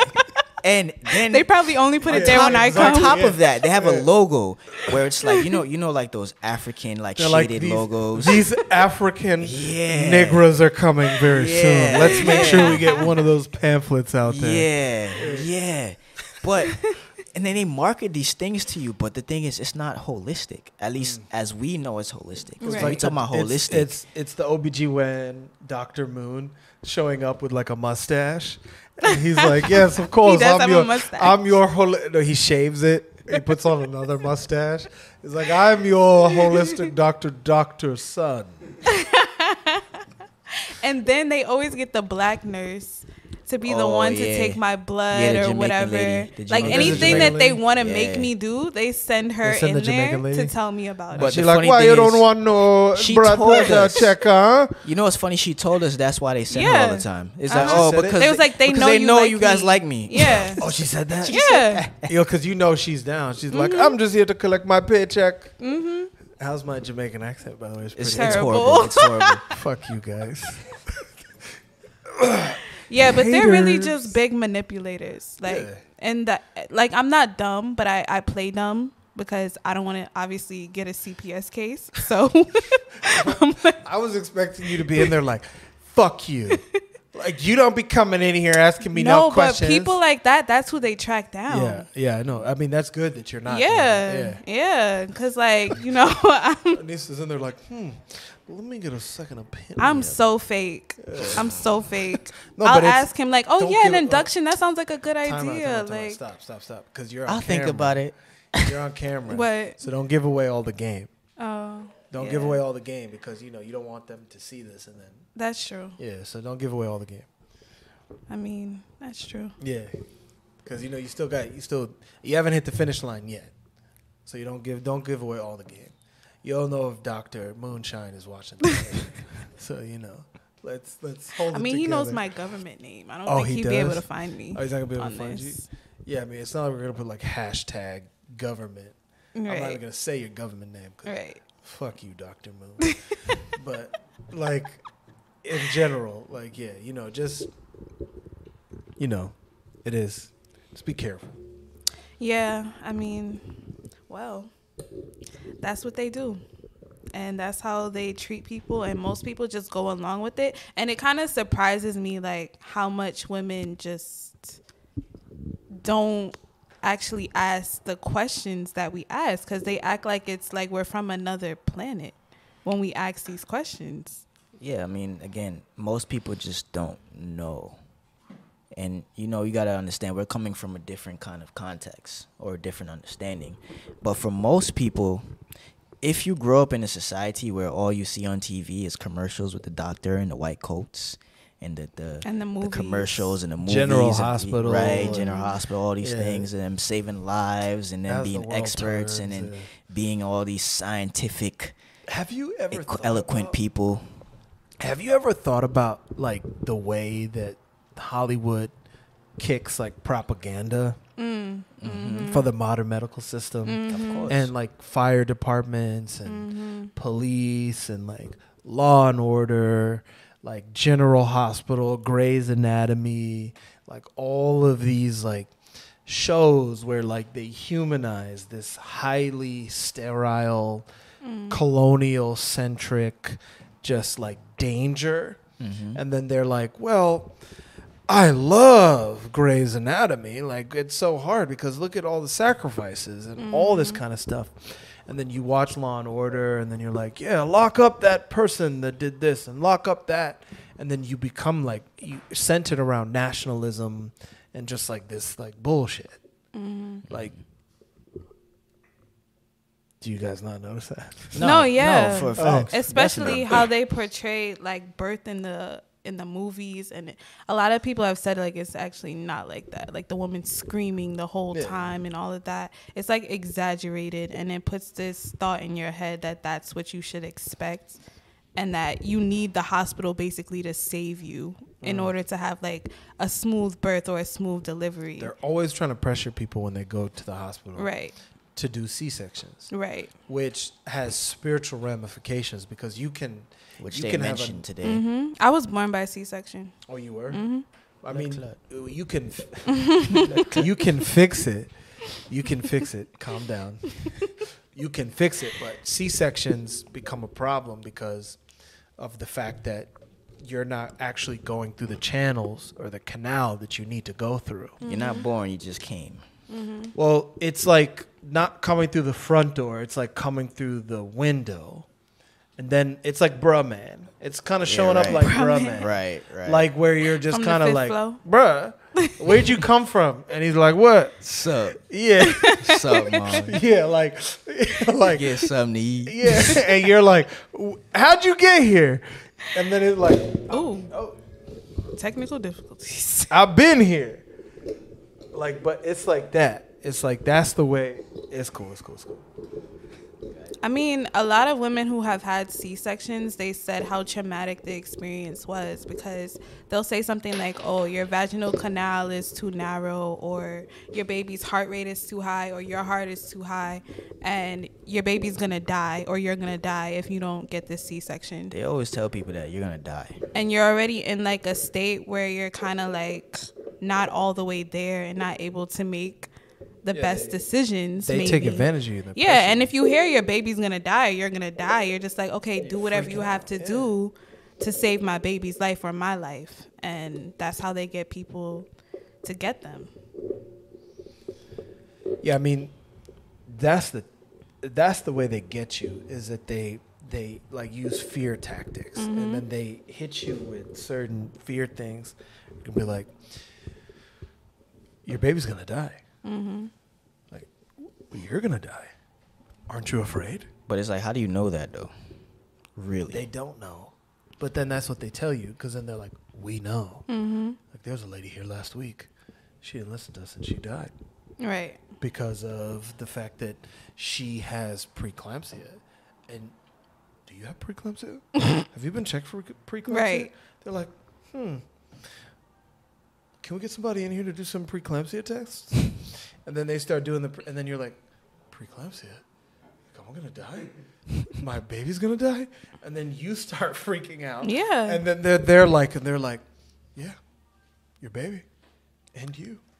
Do you And- know? You don't know about that? And you You're like, think about it, that's an even more stressful stressful birth for the woman and for the baby itself because if you're not you know relaxed or if you're in a state of distress or in an emotional state, then of course labor is going to be hard. That's why you might see like a lot of women in this day and age have like 48 hours of labor or like 3 days in labor type stuff because I'm fucking up the whole production. Oh yeah, okay. yeah, we're good. No, but that's also Yeah. because of the way that they set it up. Like first they'll tell you, okay, you should get an induction, and that makes your contractions like I'll times 10 worse times 10% worse right The because it yeah it's like forcing labor and then they'll be like I got oh, it, oh the pain is so bad you should get an epidural and then that basically like slows down the heart rate of the baby slows down the labor and then they're like oh the I thought that was for coming pain. I thought the epidural was for pain. it is it's supposed to numb the pain right but it also numbs everything Baby? It numbs the baby too. yeah, it affects the baby. It's going in your body. It's like going in your spine. Damn. Yeah, so now the baby's like kind of lazy in a sense because it's it's been fed this medicine and it's not gonna want to come out. They out. get the baby high. I didn't I mean, that they get the baby high with the epidural. yeah. I never thought about that. That's a good point. Mm-hmm. And then after never that, they're birth. like, oh, What'd you say? With the epidural, she can't feel the contractions. And She can't feel the contractions. she, can't push. she doesn't know when to push. Exactly. So it's like you're prolonging your labor. Mm-hmm. Yeah. And then they're like, oh, the baby's not coming fast enough. It's taking too long. Let's get a C section. That's how they get you. oh, mm-hmm. okay. So that makes a lot of sense. So what, what Kenny Bachi was saying off camera, is that the epidural numbs you to the point where you're unable to feel the contractions, and the contractions is what gives you the signal as a mom that you need to push, like the baby's trying to come. Mm-hmm. But if you're unable, if you're unable to sense the fact that there's contractions, then you don't know when to push, and then the baby doesn't come, and then they say to you, C-section time. Right. Exactly. And that's the big money. Or they'll do like Yeah, surgery. extreme things. Like they'll cut your vagina open. What? Yeah, they'll pull the baby out with like a instrument. Like there's The a tool that grabs clamp, its yeah. head and just How like you know pulls it about out. Well, he's got one on the way. He's, Yeah, he's got to but, like- research. Yeah. but, Better. But the way you gave us the dev, you were like, yeah, it's like, it's like you, like you been there, like.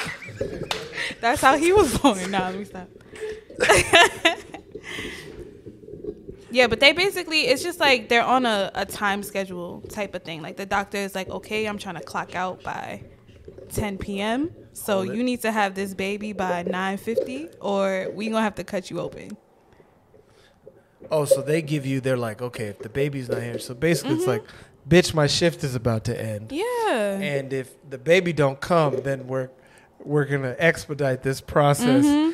and speed this shit up and cut you open. Yeah, he You probably ready, got bitch? like 10 births that week. So if another one is coming, Mm-hmm. he probably every time we go to the doctor, it's like, "Oh, we're booked for the week. We have to figure out a way to schedule you an appointment." So this man is like this man is like constantly seeing patients. Doctor Moon, Dr. Moon. this motherfucking. He guy. probably has like over 50 patients. Like probably. Dr. Moon. Yeah.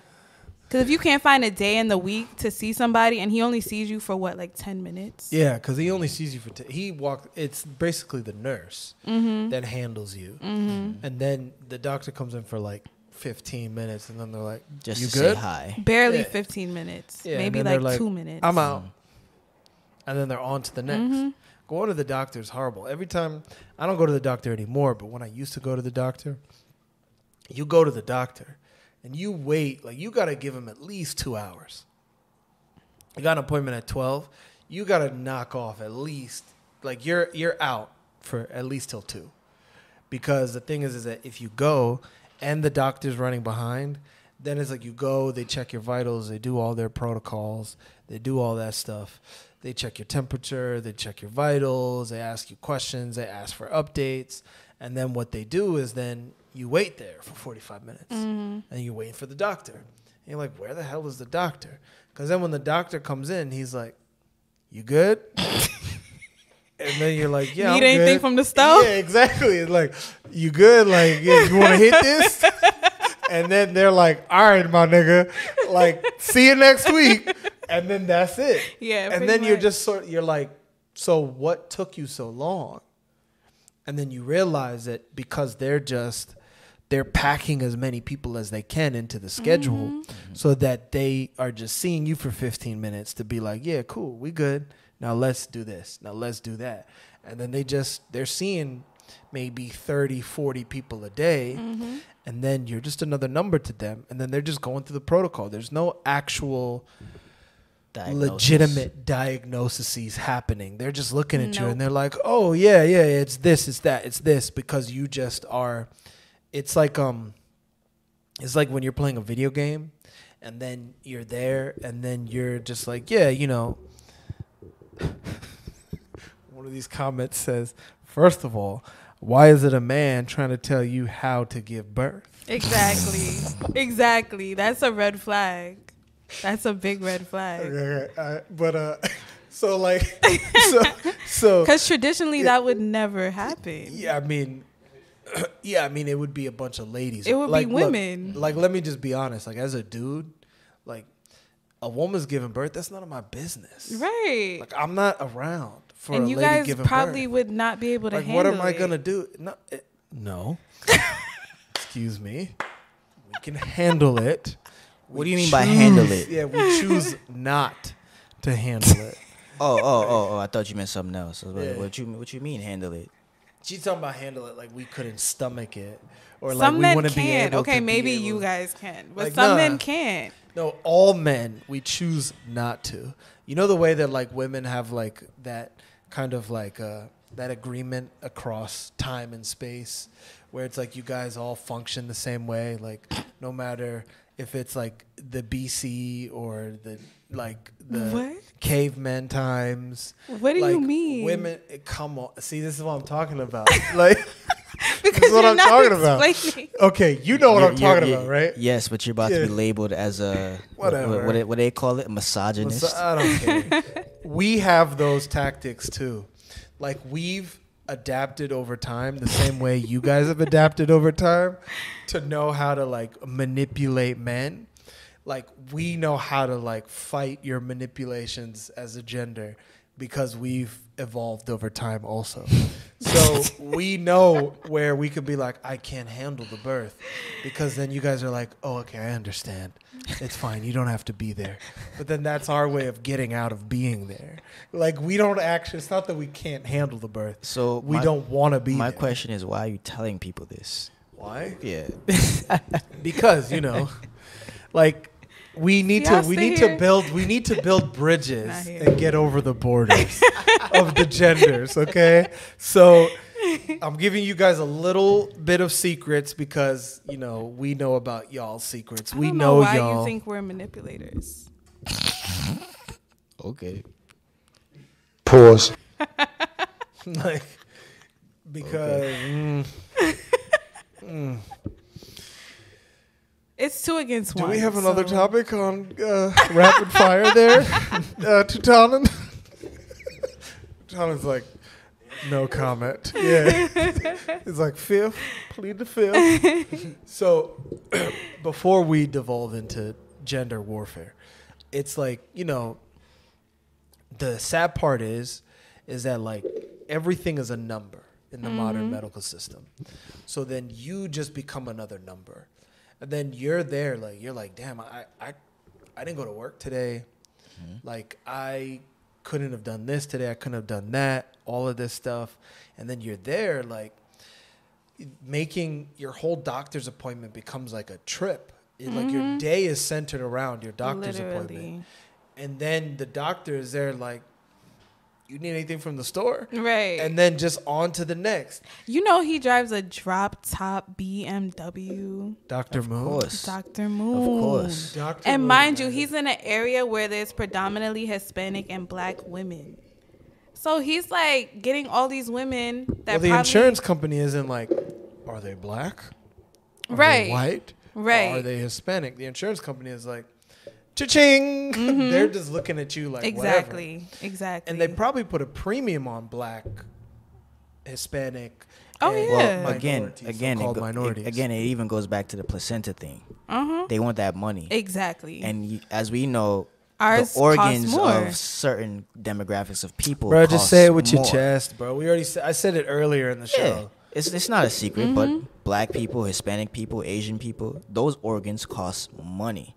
So, the placenta, it's an organ, costs some money. and Normally, he said usually women do inductions.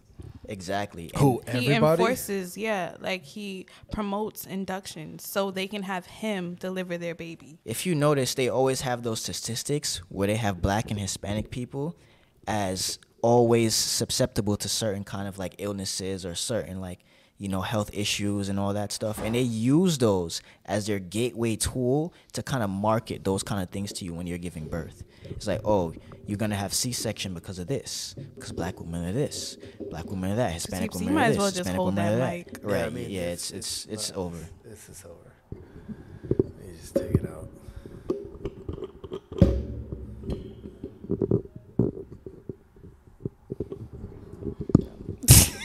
Give me a second. Apologies No, the- we're not apologizing. just give me a second. You're breaking the whole. No, I'm just trying to figure it out. Oh my god. But you know what's interesting? Yeah, just y'all keep You know what's interesting is that you said that he sees patients all throughout the week, right? Mm-hmm. And he's always booked. He's always full. It's funny when you have doctors who see so many patients, but then you see feel like this all these gonna come patients. down from the ceiling. I'm gonna be like, let's get ready to rumble. okay, keep going. As A I was heavy saying, ass mic. It's funny you see all these patients. They get diagnosed and then they have to get all these different medications and all these different things, right? So it's like if you see so many people throughout the week and then you're just looking at these people like a number and you're just pushing them through constantly, then you have like a standard sheet in which you have okay, blood pressure has to be this, this has to be this, this has to be this, and then you're diagnosing people and giving them medication what's the medication really for? Because you can't thoroughly diagnose anybody and give them the right proper thing that they need if Well, you're just pushing things through like what that. they're counting on is for you to communicate the side effects. So then they're like, let me know if this happens. So I can give you something else. so I can give you something else because it's all about them covering their ass. It's all about liability. So then they're like, mm-hmm. make sure you let me know. That's why when they start talking on the commercials for pharmaceuticals, then they get that motherfucker that can talk like start rapping like Busta Rhymes or Twista. That's how you do your chants. and then I was like, has he ever thought about doing auctions? like uh, you know what's funny is uh, I went to high school in Texas, like, right? dude, what is he saying? I went to- 35, 35, 35, 35, 35, 35, I went to- 35, 35, 35. I went, to high school I in was the first time I really sat Yeah. this close to him. I was like, I went to high school in Texas, and we went to an auction one time where they do that for real. Like, be like, Yeah. 35, 25, I got 29, blah, blah, blah, blah, you could do it. And then I was sitting there, and I, I was. This is when I, I think this is the first time I discovered I had like talent in the like in the performing world.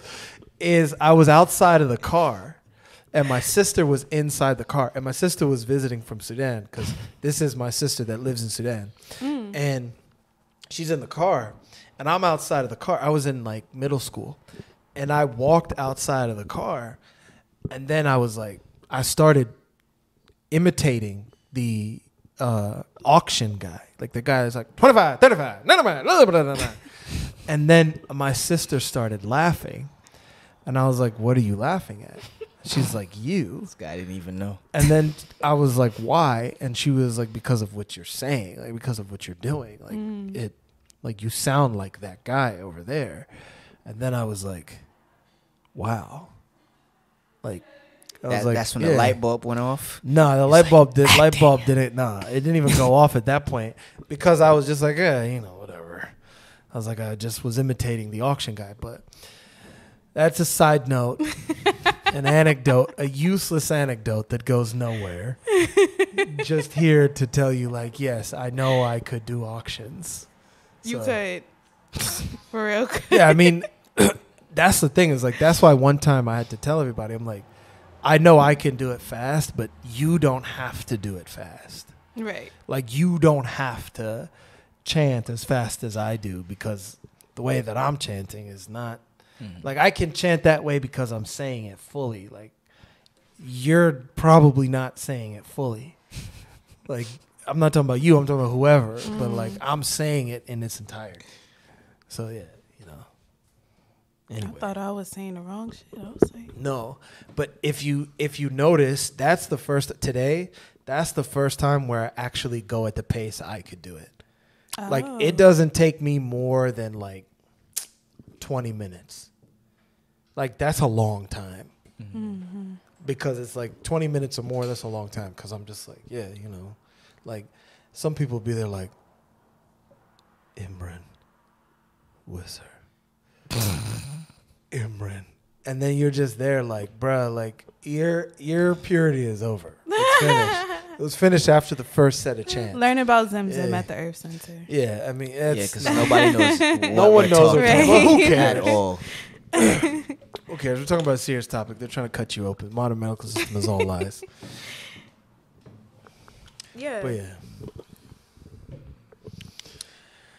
I mean, yeah, like up until the date that I'm supposed to deliver. It's like he's trying to build this relationship and it's just not there. Like Who? Doctor Moon. yeah, it's like very awkward. And he comes in Doctor Moon. and Ka- Kajizim is just looking at him with a straight face and he's like, You have any questions? With like Oh, this 100 big How much you weigh, Sam? Like 115 pounds? 120. Like 120? Like 120? Okay. So what do you, You like, know- how you big know- is Doctor Moon? You he's know, huge. here's Is the he, is he fat? He's big. Is it like morbidly obese? Yeah. How can you take advice from somebody that's morbidly obese? Exactly. Like, you know why would funny? I trust you? You know what's hilarious? I have an uncle, right? Yeah. My uncle Kevin. Caven? Yeah, Kevin. Not Kevin, Kevin. Caven. I don't know who named him. A V I N. K A V E N. I don't know who named him. That's his Kevin. Eh, say, So- say it. Say it, man. oh my God. This guy, he's a, he's a pretty big guy. Uncle Kevin's a pretty big guy. How big are we talking? He's not as He's big, big. as Dr. Moon, though. No, he's Have not, you met Uncle He's Uncle not Kevin? I have, yeah. Where He's is not he? fat. Where's Uncle Kevin? He's He's in in Brooklyn. Brooklyn. He's in Brooklyn. Yeah, Can you stop Why have we it like never met Uncle Kevin? Oh, Uncle Uncle Kevin's. He's the, an You know the guy whose Bible I burned. Yeah, that's him. That's that uncle. Why would you do it to him? Why would you do that to Uncle Because we were arguing about He sounds like such a nice man. Yeah, sure. But he's Yeah, been initiated into something, though. Who Uncle Kevin? Yeah. He's a for priest. sure. He, he's a whole priest. The Bible. No. Why was he mad about like? It- it- long story, but anyway. See, everybody thinks I'm an instigator. This guy is an instigator. Yeah, you Like, can't just say I you burn Bibles burn, and not like, explain. That's so like yeah. This guy's out here burning people's Bibles. I I wouldn't very- burn someone's Bible. He's a pastor. He's a pastor. too, I was a very Uncle angry man. He's a yeah, he's a pastor. Uncle ma- angry man. I was a very angry man. But anyway, my uncle Kevin, right? He went to the doctor, and he went to go see about like losing some weight because you know he's not he's not fat, but he's a big guy. So He he's got fat? A little belly. He's no, he's just a Bro, big guy. don't clean he's it not up. fat. He's not here. He's not fat. He's he's not gonna fat. watch he's not. this. No, he's, not, fat. fat. So he's then- just big. So what? So then how But do you he- say he's big? What does that mean? What do you mean? He, like you're big, right? Yeah. You consider yourself a big guy. Yeah, Uncle Kevin's bigger than you. he's bigger than me. He's bigger than you, but, but he's not I fat. like in my 30s. I've started to get fat. yeah, but I wouldn't say you're fat though. When Yeah. I say somebody's fat, I mean they got rolls coming You mean all like over the place. you mean like my 600 pound girlfriend fat? no? That's obese. So That's like what's beyond fat? What's fat? Yeah, All right, what's fat? Uh, we need to get to the bottom Like, of is this. Alright, he, okay? like from like Precious 2018. yeah, exactly. From like Precious is like a Queen. Latifah's fat. That's not fat, bro. That's not fat. no, that's, not fat. No, Queen Latifah. Is Queen fat. Latifah. That's fat. That's fat, bro. Yeah, she's You're this fat. is That's why. fat. No, that's not Latifah's fat. is a chubby chaser. I'm not a You know what? chubby You know, chaser. uh, forget it. Forget it. Forget it. Anyway, anyway, anyway. Back to what I I'm actually, saying. like, I actually, Latifah, I actually have, like, She I actually fat. have like an aversion to fat people.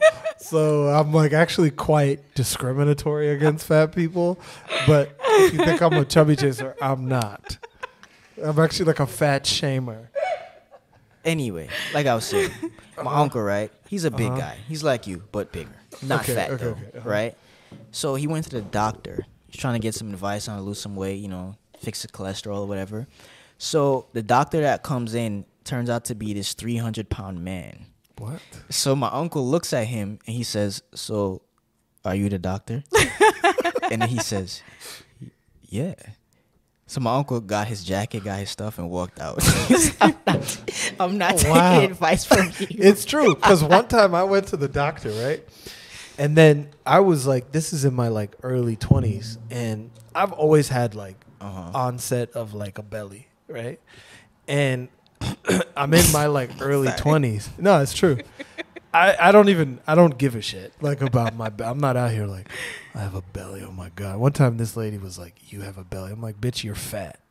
like you don't get to tell me that I have a belly because you're fat, bitch. So, uh, Dang. the doctor, yeah, no, no chill. So the doctor walks in, and then he's like, "It's a, it was a physical," and he's like, "Oh, you know, you kind of have a belly." I'm looking at this motherfucker. This motherfucker got a belly bigger than me. He looks pregnant, and he's like, he's like, "Yeah, you got a belly. You should watch out for that." And I was kind of like, "Are you serious right now?" like you're f- like you have a huge fucking belly and you're telling me that I need to watch out for my belly like I don't Well, he's telling you from experience. yeah but I don't want This I is don't where want to know wrong. yeah like I like I can't listen to you like if if somebody that was like completely physically fit and he's like, you need to watch out for the belly, I'm gonna be like, I'll do better. I will I will work on myself and I will do better. But that guy, I'm like, you're fat. Like you don't get to tell me not to have a belly when your belly is bigger than mine. Like so like what do you like no, you go work out. Like you go cut your belly Like fat. this ain't about me. Run Yeah, the exactly. check. Well, yeah, that's true. Come back again. I mean, which really proves a point, though. I mean, you don't have to actually be healthy to be a doctor. You don't have At to all. live that lifestyle. None of them are healthy, honestly. Probably. They're not. Why would they be healthy? They all have smoke breaks. How healthy can you be? Well, I Mm. mean, doctors are notorious for, like, people that go to medical school know, like, how, like, have you ever heard that joke where the, there's a bunch of students on a plane, and then the pilot is like, I would like to make an announcement. Uh, I have my classmates and my teacher on this plane. And then all of the students that were in the class together for the pilot school get up and start running because they know their compatriot, they know their colleague, and they're like, oh God, he doesn't know how to fly a plane. And the only person that doesn't get up and run away is the teacher. And then they ask the teacher, and they're like, why didn't you get up and run away? And he's like, because I know my students and this plane will never leave the ground. and it's that kind of like thing mm-hmm. where it's like that's what you're dealing with. Like you're dealing with that kind of stuff mm-hmm. where it's sort of like if you know and you go to medical school and you know other medical professionals, like cuz I in my early 20s, I used to work for Delta. And when I used to work for Delta, I was a flight attendant. And so, you guys want to know something scary about flying? Like being on a plane? Not really. Maybe not. Well, it's too late because where we're going. I'm like, damn. So, if a fire happens, you know why they're so uh, stringent about smoking on a plane? Because you're in a vacuum. Mm-hmm. So, what do you think happens in a vacuum when a fire starts? Right. It's gonna explode. It doesn't explode. It's pressurized. The cabin is pressurized. So that means that there's no way to put out that fire because of the eh, eh, I mean it's not that there's no way to put out the fire. Oh. The most dangerous part of the fire is the smoke. Mm-hmm. Like nowhere for it everybody to go. knows mm-hmm. that the most dangerous part of a fire like firemen know that the most dangerous part of a fire is the smoke. It's not the actual mm-hmm. like flames. Now, that's when you're dealing with an open environment. But because you're in a vacuum, there's nowhere for the smoke to go.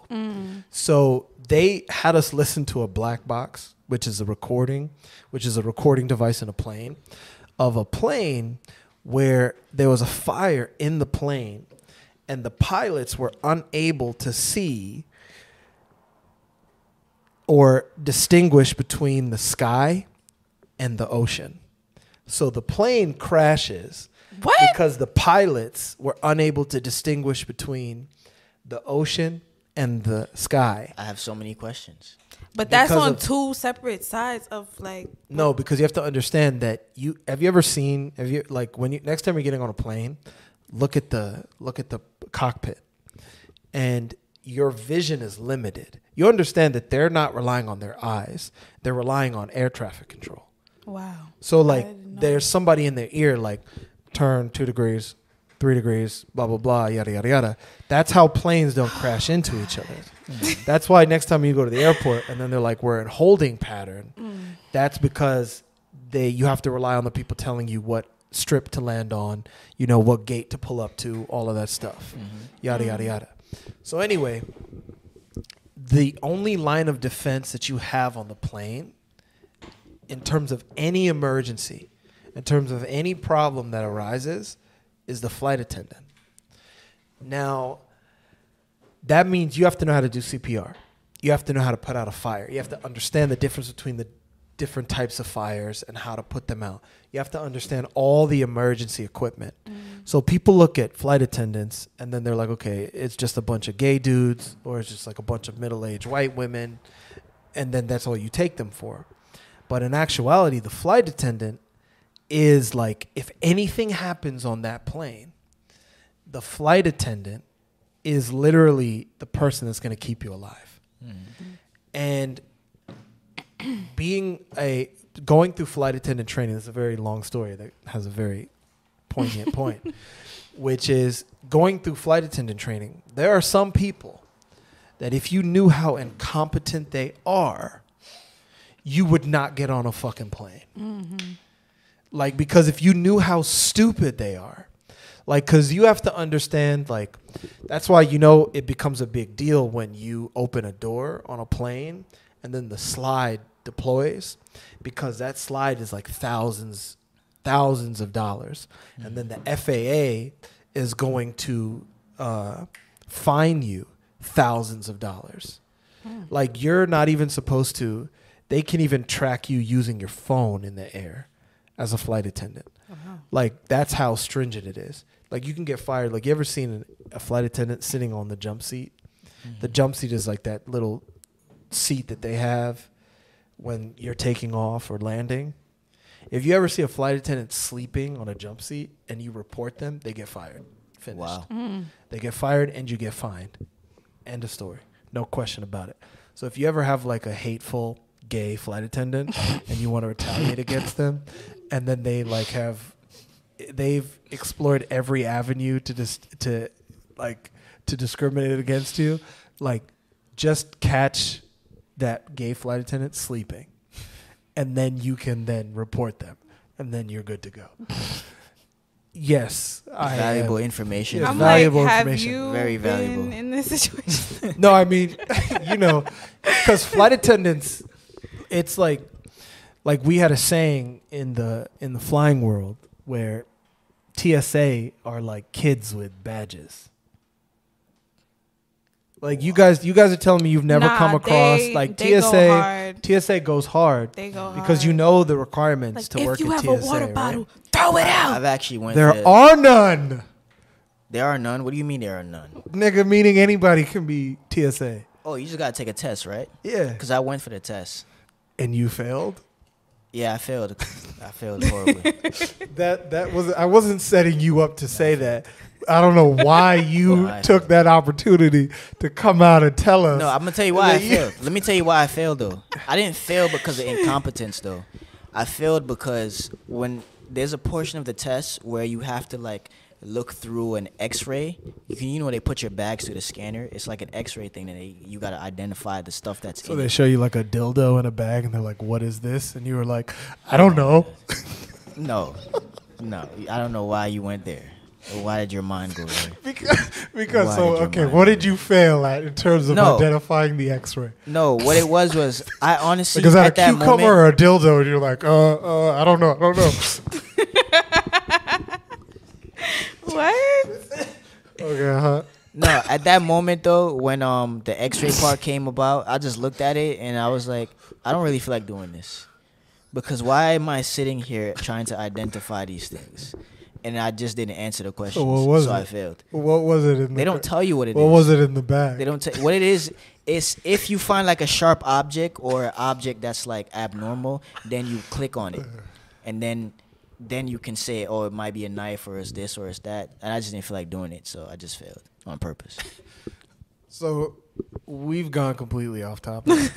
Very. Wait, what was the point of the airport story? oh, um, The pilot. like I mean, how the- how um how flight incompetent doctors are. Oh, right. Like there are right. so many people that know how like incompetent certain people are because all you got to do is get through the certification part, Mm-hmm. and then you can go start your own practice, and you could be a complete fucking idiot, Mm-hmm. and then you could be out there just like doing so many malpractice but as long as you follow your protocols and you make sure that liability can't be traced back to you you're good to go Right. so I mean, it just it's just a story that highlights like most people that know like within the medical world, they know like how incompetent their colleagues are. And wasn't wasn't there a kid, an 18 year old kid who got um, yeah, I saw that arrested like multiple times, opening up Yeah. his own office and, and, he like, was fronting like he was a doctor. yeah, he was fronting like he was a doctor. So the modern medical system is a sham. It's a scam, and they're only in it for money. And there's so much nonsense out there. But before we um, before we end, there were a few questions in the um, in the chat that some people had. Right, so. um, someone was asking. On, let me see. Someone was asking. Elaborate on animal taboos. So Who asked that? when you're born, time and space are not constructs that come from human beings. So that means that when you're born, uh, time and space is relegated or is overse- Dictated. overseen mm-hmm. by entities that are beyond human comprehension. So, our ancestors, during the time of the great ancestors, through their countless research and countless, you know, studies and learning process and, you know, submitting to nature and mastering nature, they were able to figure out that every unit of time is overseen by a divine entity. And that means that when you're born, this is where they get the basis of astrology from. When you're born, there are certain energies present. So because there's certain energies present, it will dictate the composition that becomes who you are as a human being, therefore will be. So that means that, you know, they come up with like uh, Leo, right? The sign Leo, which is, I think, in August, right? But then we know that that is a knockoff of the Neteru Hakaru, which is a female Neteru that has the head of a lion. So that's where they get the Leo from. And then like Serket, uh, which is a f- female Neteru, which has a symbolism of a scorpion. That's where they get the, you know, Scorpio sign from. And They meaning the Greeks. they meaning the Greeks, right? So because we know that there are certain energies or certain entities that overrule or see or oversee time at any given moment, when you're born, we know that your spirit has to travel from one dimension to another dimension. So it's known within the Dogon temples that a Neteru is responsible for overseeing that spirit traveling from the spirit world into the physical world. So when we say animal taboos, the way you pay homage to that entity overseeing the travel from your spirit going from the non material world or the spirit world into the physical world is you adopt that entity's taboos, which means that if you're born under the sign of Serket and then she has certain animals that she favors, you will not consume those animals. Now, we understand this to be very simple. In order to be born, you have to die. In order to die, you have to be born. It's a never ending concept of dualism. It's a never it's a never ending principle of dualism that you cannot escape throughout the existence. And our ancestors were very practical and pragmatic in terms of approaching the existence and being able to figure these things out. It's a very intricate process. I'm only touching on it a little bit and kind of giving like a little bit of a context, but this is something that we go in depth with in terms of the initiation. Uh, so I'm not going to get into it all right now, but that's just a little itty bitty taste. But there's many lectures you can find on Vimeo. You know, there's many resources that you can get. You can get the Philosophy Podium, Edition Three. It's up here. I know you probably can't see it. You can get the calendar. You can get the Book of Purifications. There's so many things you can read. So many resources. You can join initiation. You can learn more, and all of that stuff. And uh, the other question was elaborate on skin is different than blood. I think this was. Uh, When did you say that? I said that earlier when this Oh, we guy were talking was about the Marmaluke thing. Marmalukes. Oh. So we. okay. All right. Let me let me take it there. right? Shout out to who asked this question. Do you want Dem- your water? Demarcus? No, it's okay. We're about to end. Skin is different than blood. Oh, you oh you want it. I thought you were asking me like, do I want it? I was like, oh, that's so nice of you. I was like, no, we're about to end. I'll be I fine. But you're like, give me that drink. It's hot. So it is hot. So skin is. Can you elaborate on skin is different than blood? If there's time. Yes. Uh, shout out to Demarcus. There is time. Okay, so look at me, right? I'll use myself as an example. What would you quantify me as or classify me as? Mexican. A Pacific Island. Mexican. See, already it's starting. Pacific Islander, Mexican, Middle Eastern, Arab, uh, Dominican, Puerto Rican, uh, mixed. You can't really tell, right? So because you can't really tell, then you're not really sure on like how to approach me culturally, right? Like growing up in America, it's it's so interesting because I always remember people would be like, "Oh, she's Irish Catholic. Oh, she's Jewish. She's Ashkenazi Jew." Right?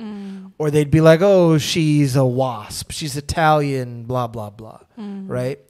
And I never understood what people were referring to when they used those kind of things, like why they would cla- why they would include that in conversations until I got older. And then I understood that the world is a marketplace of ideas, which means you can find anything. And the only way where you feel like you can start to get a grasp on the world is when you attempt to start define it, right? So that means like, oh, okay, well, blacks function like this, whites function like that, Italians function like this, Jews function like that, Muslims function like that, Arabs function like that, right? So we can only deal with what we see in front of us. That's why movies are so powerful because we believe what we see, which means monkey see, monkey do. You see it in front of you, you think it's possible. You see the flash run in at the speed of light, you're like, that's possible, right? Whatever it is, Transformers, Avatar, blah, blah, blah. So we have a fascination and a fixation on the skin, which means if you take me at face value, then you'll be like, oh, this guy is that, or this guy is this, so on and so forth. Now, there's a lot of white people walking around that have African blood. There's a lot of Africans walking around with dark skin that have European blood because the pigmentation of the skin can change across generations depending upon who you're fucking and who you're procreating with, right? so just takes it's three easy. generations, right? It just takes three generations for the mm. skin tone to change. And I'm using myself as an example because my parents are from Africa. I'm from Africa. And when you look at my father's father, he's darker than him. He's like dark. Now, within two generations, I'm light skinned. But my ancestors, when we're looking at the blood of my ancestors, we're talking about African blood. But if I don't tell you that, you'll just take me at face value and you'll think I'm this or you think I'm that, right? So the way in which we track things is not through the skin, it's through the blood. You could be a white person and you could hate black people, but you have black blood. And then you're literally just cursing yourself. You could be a black person and you hate white people and you're cursing yourself because you have white blood. So there's a difference between the skin and the blood. The blood, nothing changes. But the outward appearance can change and can be altered. Look at Michael Jackson. Wait, you can't tell me that's something different. yeah, it's something different, but it just shows you like how you can't tell me that Michael Jackson's kids are his biological kids because he has a black All them white penis. kids? Those white kids, exactly. No, they're not. They're no. adopted. Those aren't his kids; they're adopted. Mm-mm. But no, but then there's some people that say that's biologically his kids. No, they're not. There's no way. Thank you, but that's what I'm saying. That's why I brought him up. I wasn't mm. talking about Michael Jackson I'm actually. like, hold up. Yeah, That's- no, it was like that's the thing is you can you can change the skin tone and the skin co- the skin tone can change over generations, but the blood that never changes. And what's in the blood can't be changed. Mm. What's in the blood It is what it is, and it has to be passed down. And that comes from the father. It doesn't come from the mother. You don't get your blood, your blood taboos, all of the things that's in the blood, the culture, the history of your ancestors, where they're coming from, what your ancestors did, what they were able to achieve. You don't get that from the mom per se. The mom gets that from her father, but it's not passed down through the mom. It's passed down through the father. So this is again like another Spark Notes explanation. I'm not going to get into all of it. I don't want to be rude. We have some elders here and we're going to attend to them. So it's been another episode of the Gate of Gates podcast. We have a lot of stuff going on. Check out dogonwisdom.com, kebtah-newjersey.org, risingfirefly.org. Check out the events that we have going on. dogonwisdom.com. You can check out all of the events. We have a bunch of events coming up. We have a retreat in uh, upstate New York and Salt Point, New York. You check that out, Dogon Wisdom. You can check out all of the events that we have going on in the New York City area. We have book readings coming up. We have um, lectures coming up. Check it out, kebtah-nj.org. Check it out. There's so many things you can get involved with and look at. It's been another episode of the Gate of Gates podcast. Thank you for tuning in. We know you could be doing anything else, but you're here with us. We appreciate you. Uh, and we hope to see you next week. It has been Tutipsa Mahekwa Namir and Kajis Riemann Sai And Henista Heqwabti. Iriaru.